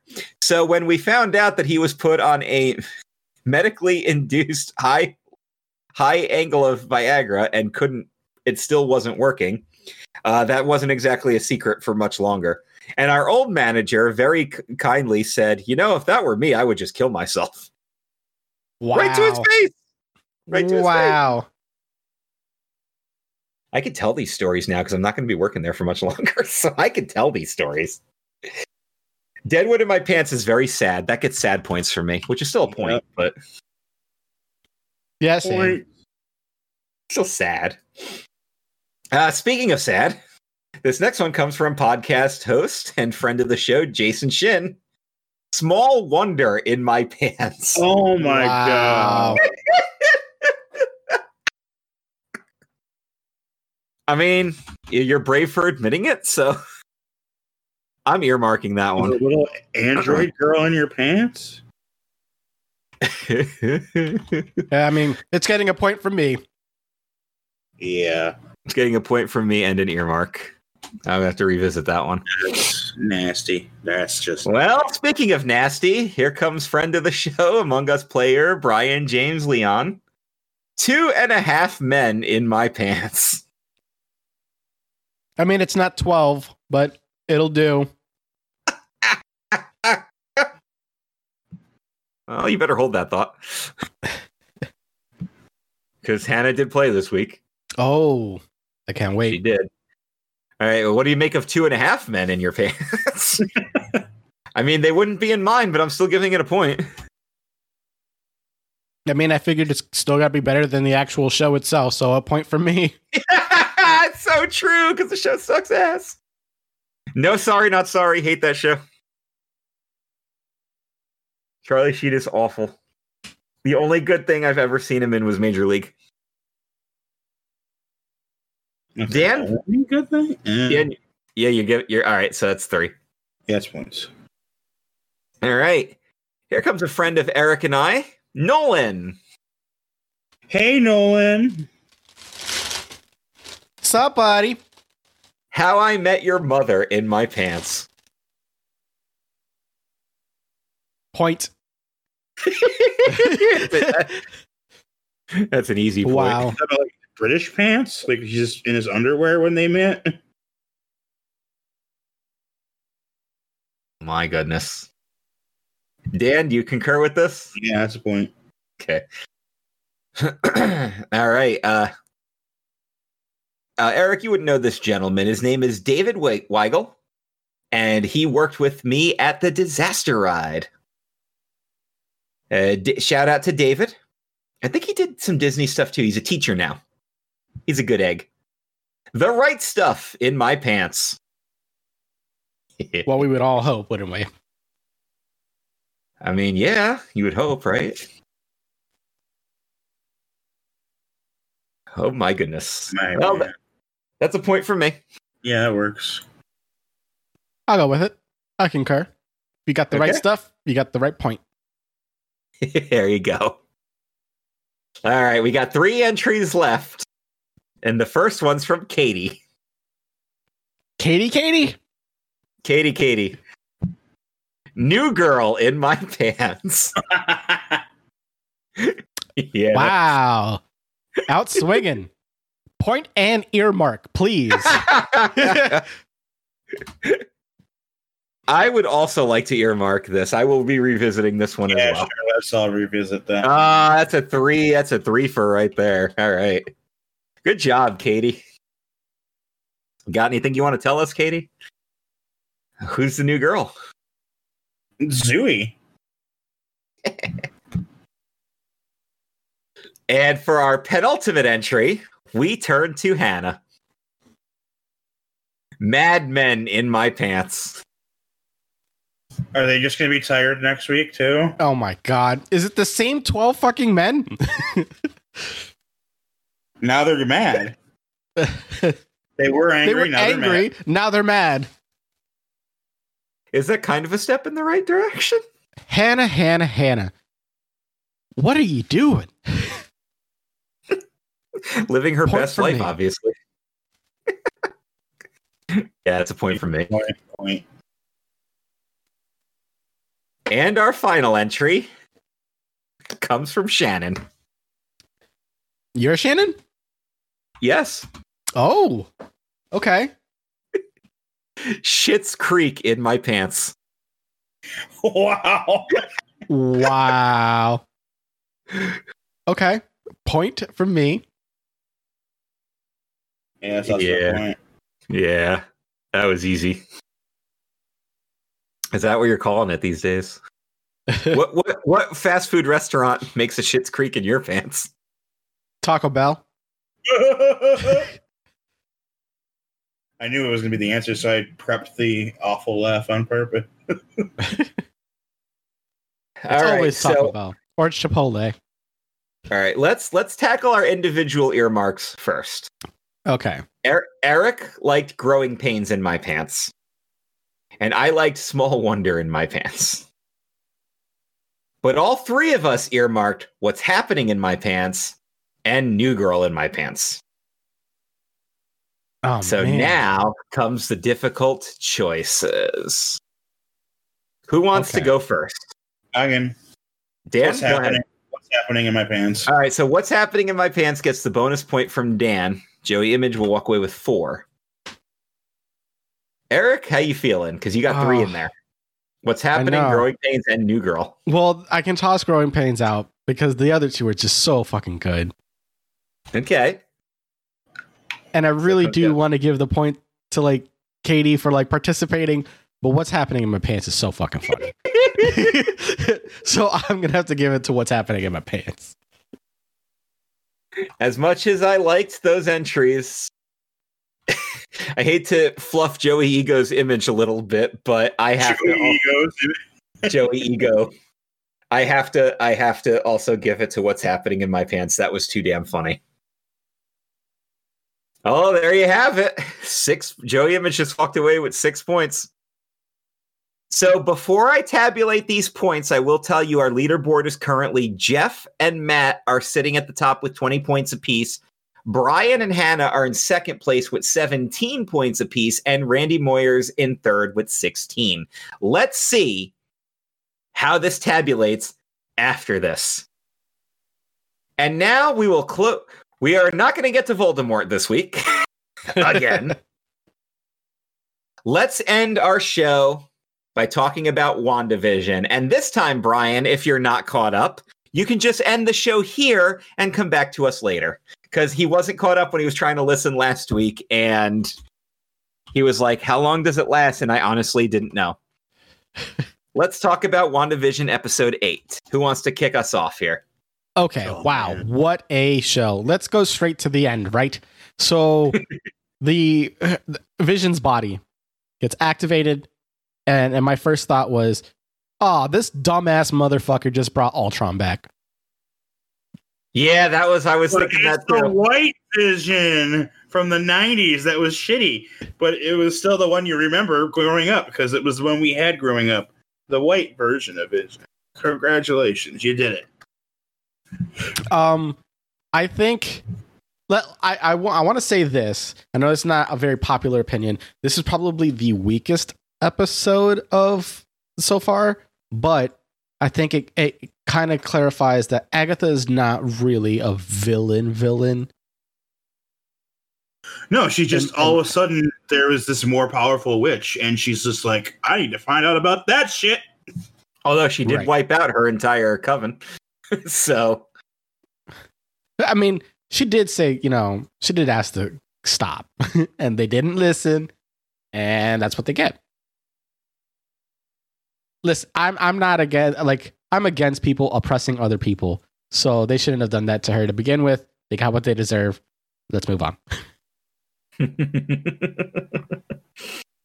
okay, fair enough. Uh, So this is essentially we're gonna go through the timeline of Wanda's life, so she can find out, so Agatha can find out when and how she got these powers, and she's able to just absent-mindedly control an entire town So where she's the most powerful witch that ever lived, and she has to think about doing turning a roach into a small bird.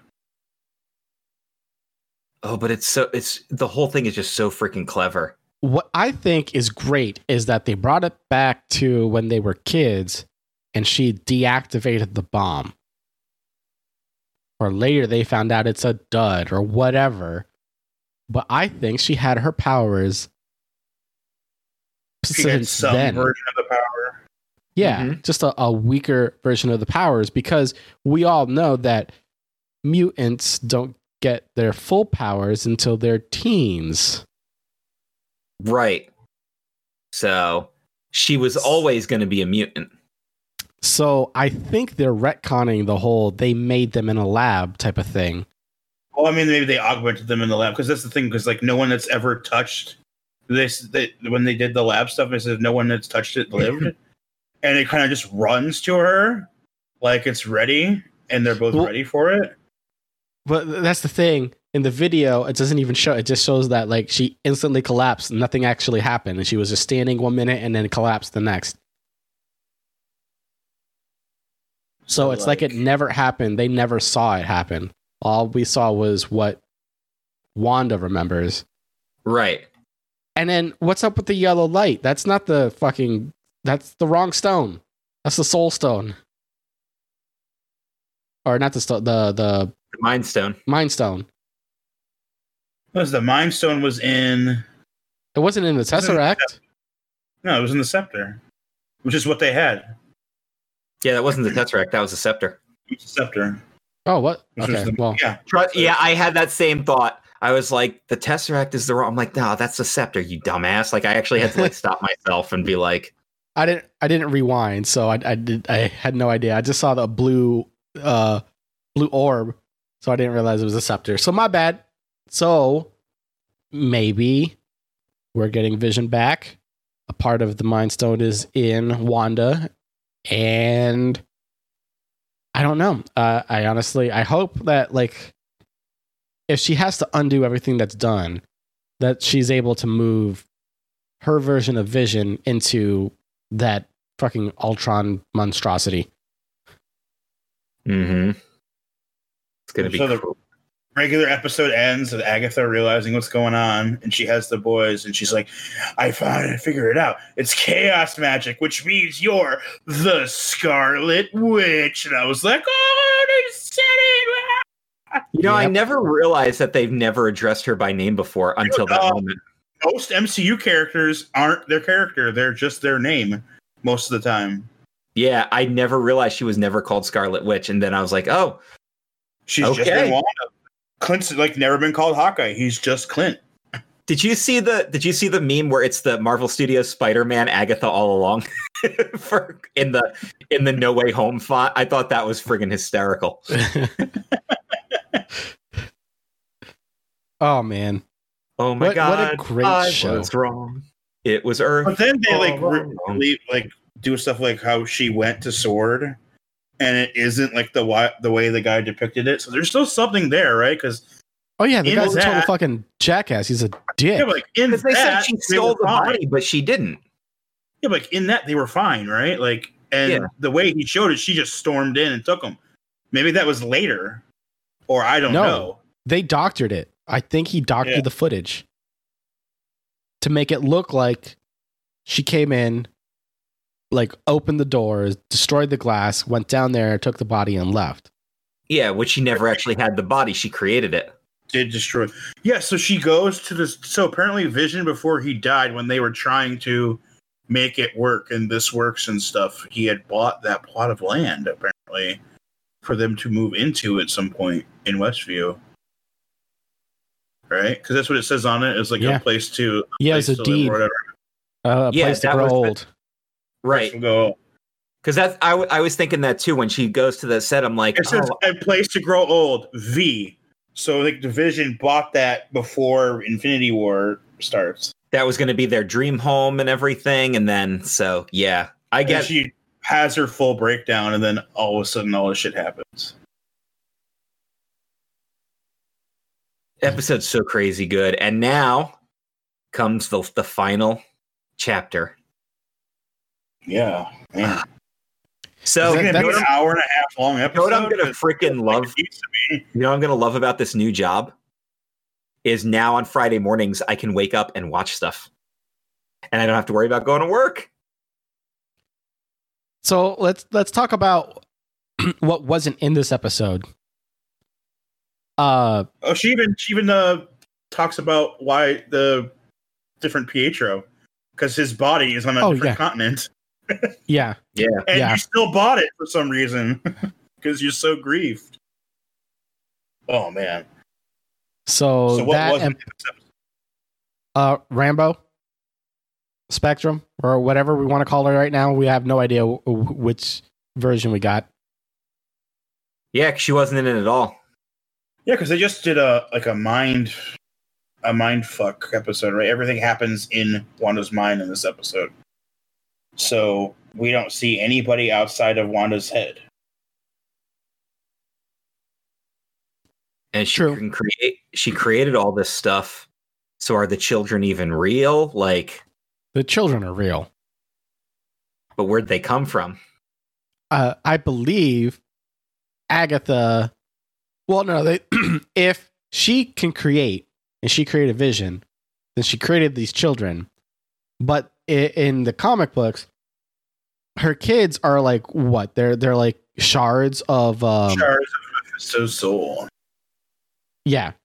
So, I, I mean, who knows how that's involved in this? And I have a feeling it is because this would be the perfect way to lead into the Doctor Strange like movies.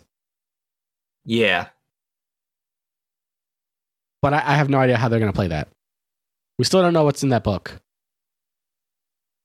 So there's a book that's missing, or sorry, there's a book we have no info on. We have no idea where Spectrum or Rambeau is or doing. Um, if she's now under the influence of Agatha or whatever. Because Pietro then- showed up, and we know Pietro was created by Agatha now, so Right. So, yeah, there's just a lot of unsolved things that they need to close up in one fucking episode. I don't even care about the beekeeper anymore. Fuck the beekeeper. What happened to that guy? I think we're done with that. I think I know. noped. He got noped. Yeah. he was nope. Oh and man. so we still have Vision out there, Darcy, yeah. making their way in. Can somebody And please also- give Darcy some powers? God damn. Don't be surprised if Stephen Strange himself shows up. we've been Um, ta- saying that that's probably going to happen. So Yeah. It's gonna be crazy. That's and then we get a week feeling. off, and then we get a week off, and then straight into Falcon and Winter Soldier. but I think that's only six episodes. So, and then after that is Loki, I can't wait for that. and then after that there might be a very long time again before we get anything. but uh maybe the What If show will be ready. They'll have enough episodes of the What If show. maybe. Well, I mean, it is animated, so I mean, it it's can one only- things. it can only get better from here. And you know what's even better than WandaVision? Lunch. Well, yeah. Who's hungry? I'm always hungry. I actually got food right here in front of me. I haven't even eaten yet, so Well, neither have I. So we're going to go change that. Guys, thank you again for another wonderful episode. Next week is our 30th episode. We're getting uh we've been uh entertaining you guys since before Eric's birthday actually, because I remember we celebrated Eric's birthday on the show. We've actually celebrated all three of our birthdays. Uh, Oh, we have some exciting stuff coming with the schedule changes and everything. Um just stick with the when the website goes up, I can put a lot of news there. But for right now, just stick to Twitter at the Nerd Table Pod or Facebook at the Nerd Table Pod or Facebook.com slash group slash the Nerd Table Pod. Get all that information there. Uh, check out all the other great shows on CKCC Radio, including our partner shows, the Blake and Sal Show, the United We Fan Podcast, and now Sick Minds of Matt and Eric, our third partner show. And they got some sick minds, just so you know. Yeah. But This uh this latest episode that's up, we talk about who would win in a fight between Goku and Superman. Oh, I already know the answer to that. So, but oh, now I got it. I, I, I don't want to say anything because I, I don't want to blow your spots. But I have to listen to the episode. Then maybe I'll come back with feedback next week. Well, it, it- it's not what you think. I know most people would be like, "Oh, you know, probably Goku," and you're right. But when? Because it's not a matter of like Goku in the beginning of Dragon Ball Z wouldn't have been able to do anything to Superman. I we guess. discuss we discuss weaknesses and stuff like that, and why, at a certain point, almost everybody in the Dragon Ball in the Dragon Ball Super universe can fucking beat Superman. But we all know One Punch Man wins. One Punch Man will always win. He just needs to learn how to fly. And now for my my uh my major announcement is uh I'm going to start watching Yu Yu Hakusho. Yes. So I can I can get feedback from uh, maybe I'll guest on your show and talk about Yu Yu Hakusho after I've seen it. Yeah, Matt would love that. I know he would. He uh, he's encouraging me very highly. He encouraged me very highly to check out. It was it was because of that podcast that I actually went and got the got the show to watch. So I'm actually very much looking forward to this. And real quick before we close out, I would just like to say that Eric, I also have no idea how the food chain in Australia works. you like that, huh? That meme was hysterical. I don't know how the hell that works, but whether it's whether it's a cow or snake, some animal's about to die to feed me, and I'm going to go eat. So, thank you guys for another great episode of the Nerd Table, and I think this is just going to about wrap this up. Oh, oh my God, I'm I'm going to forget to. Say, I was going to say this on this episode, and I'm going to forget because I'm all right.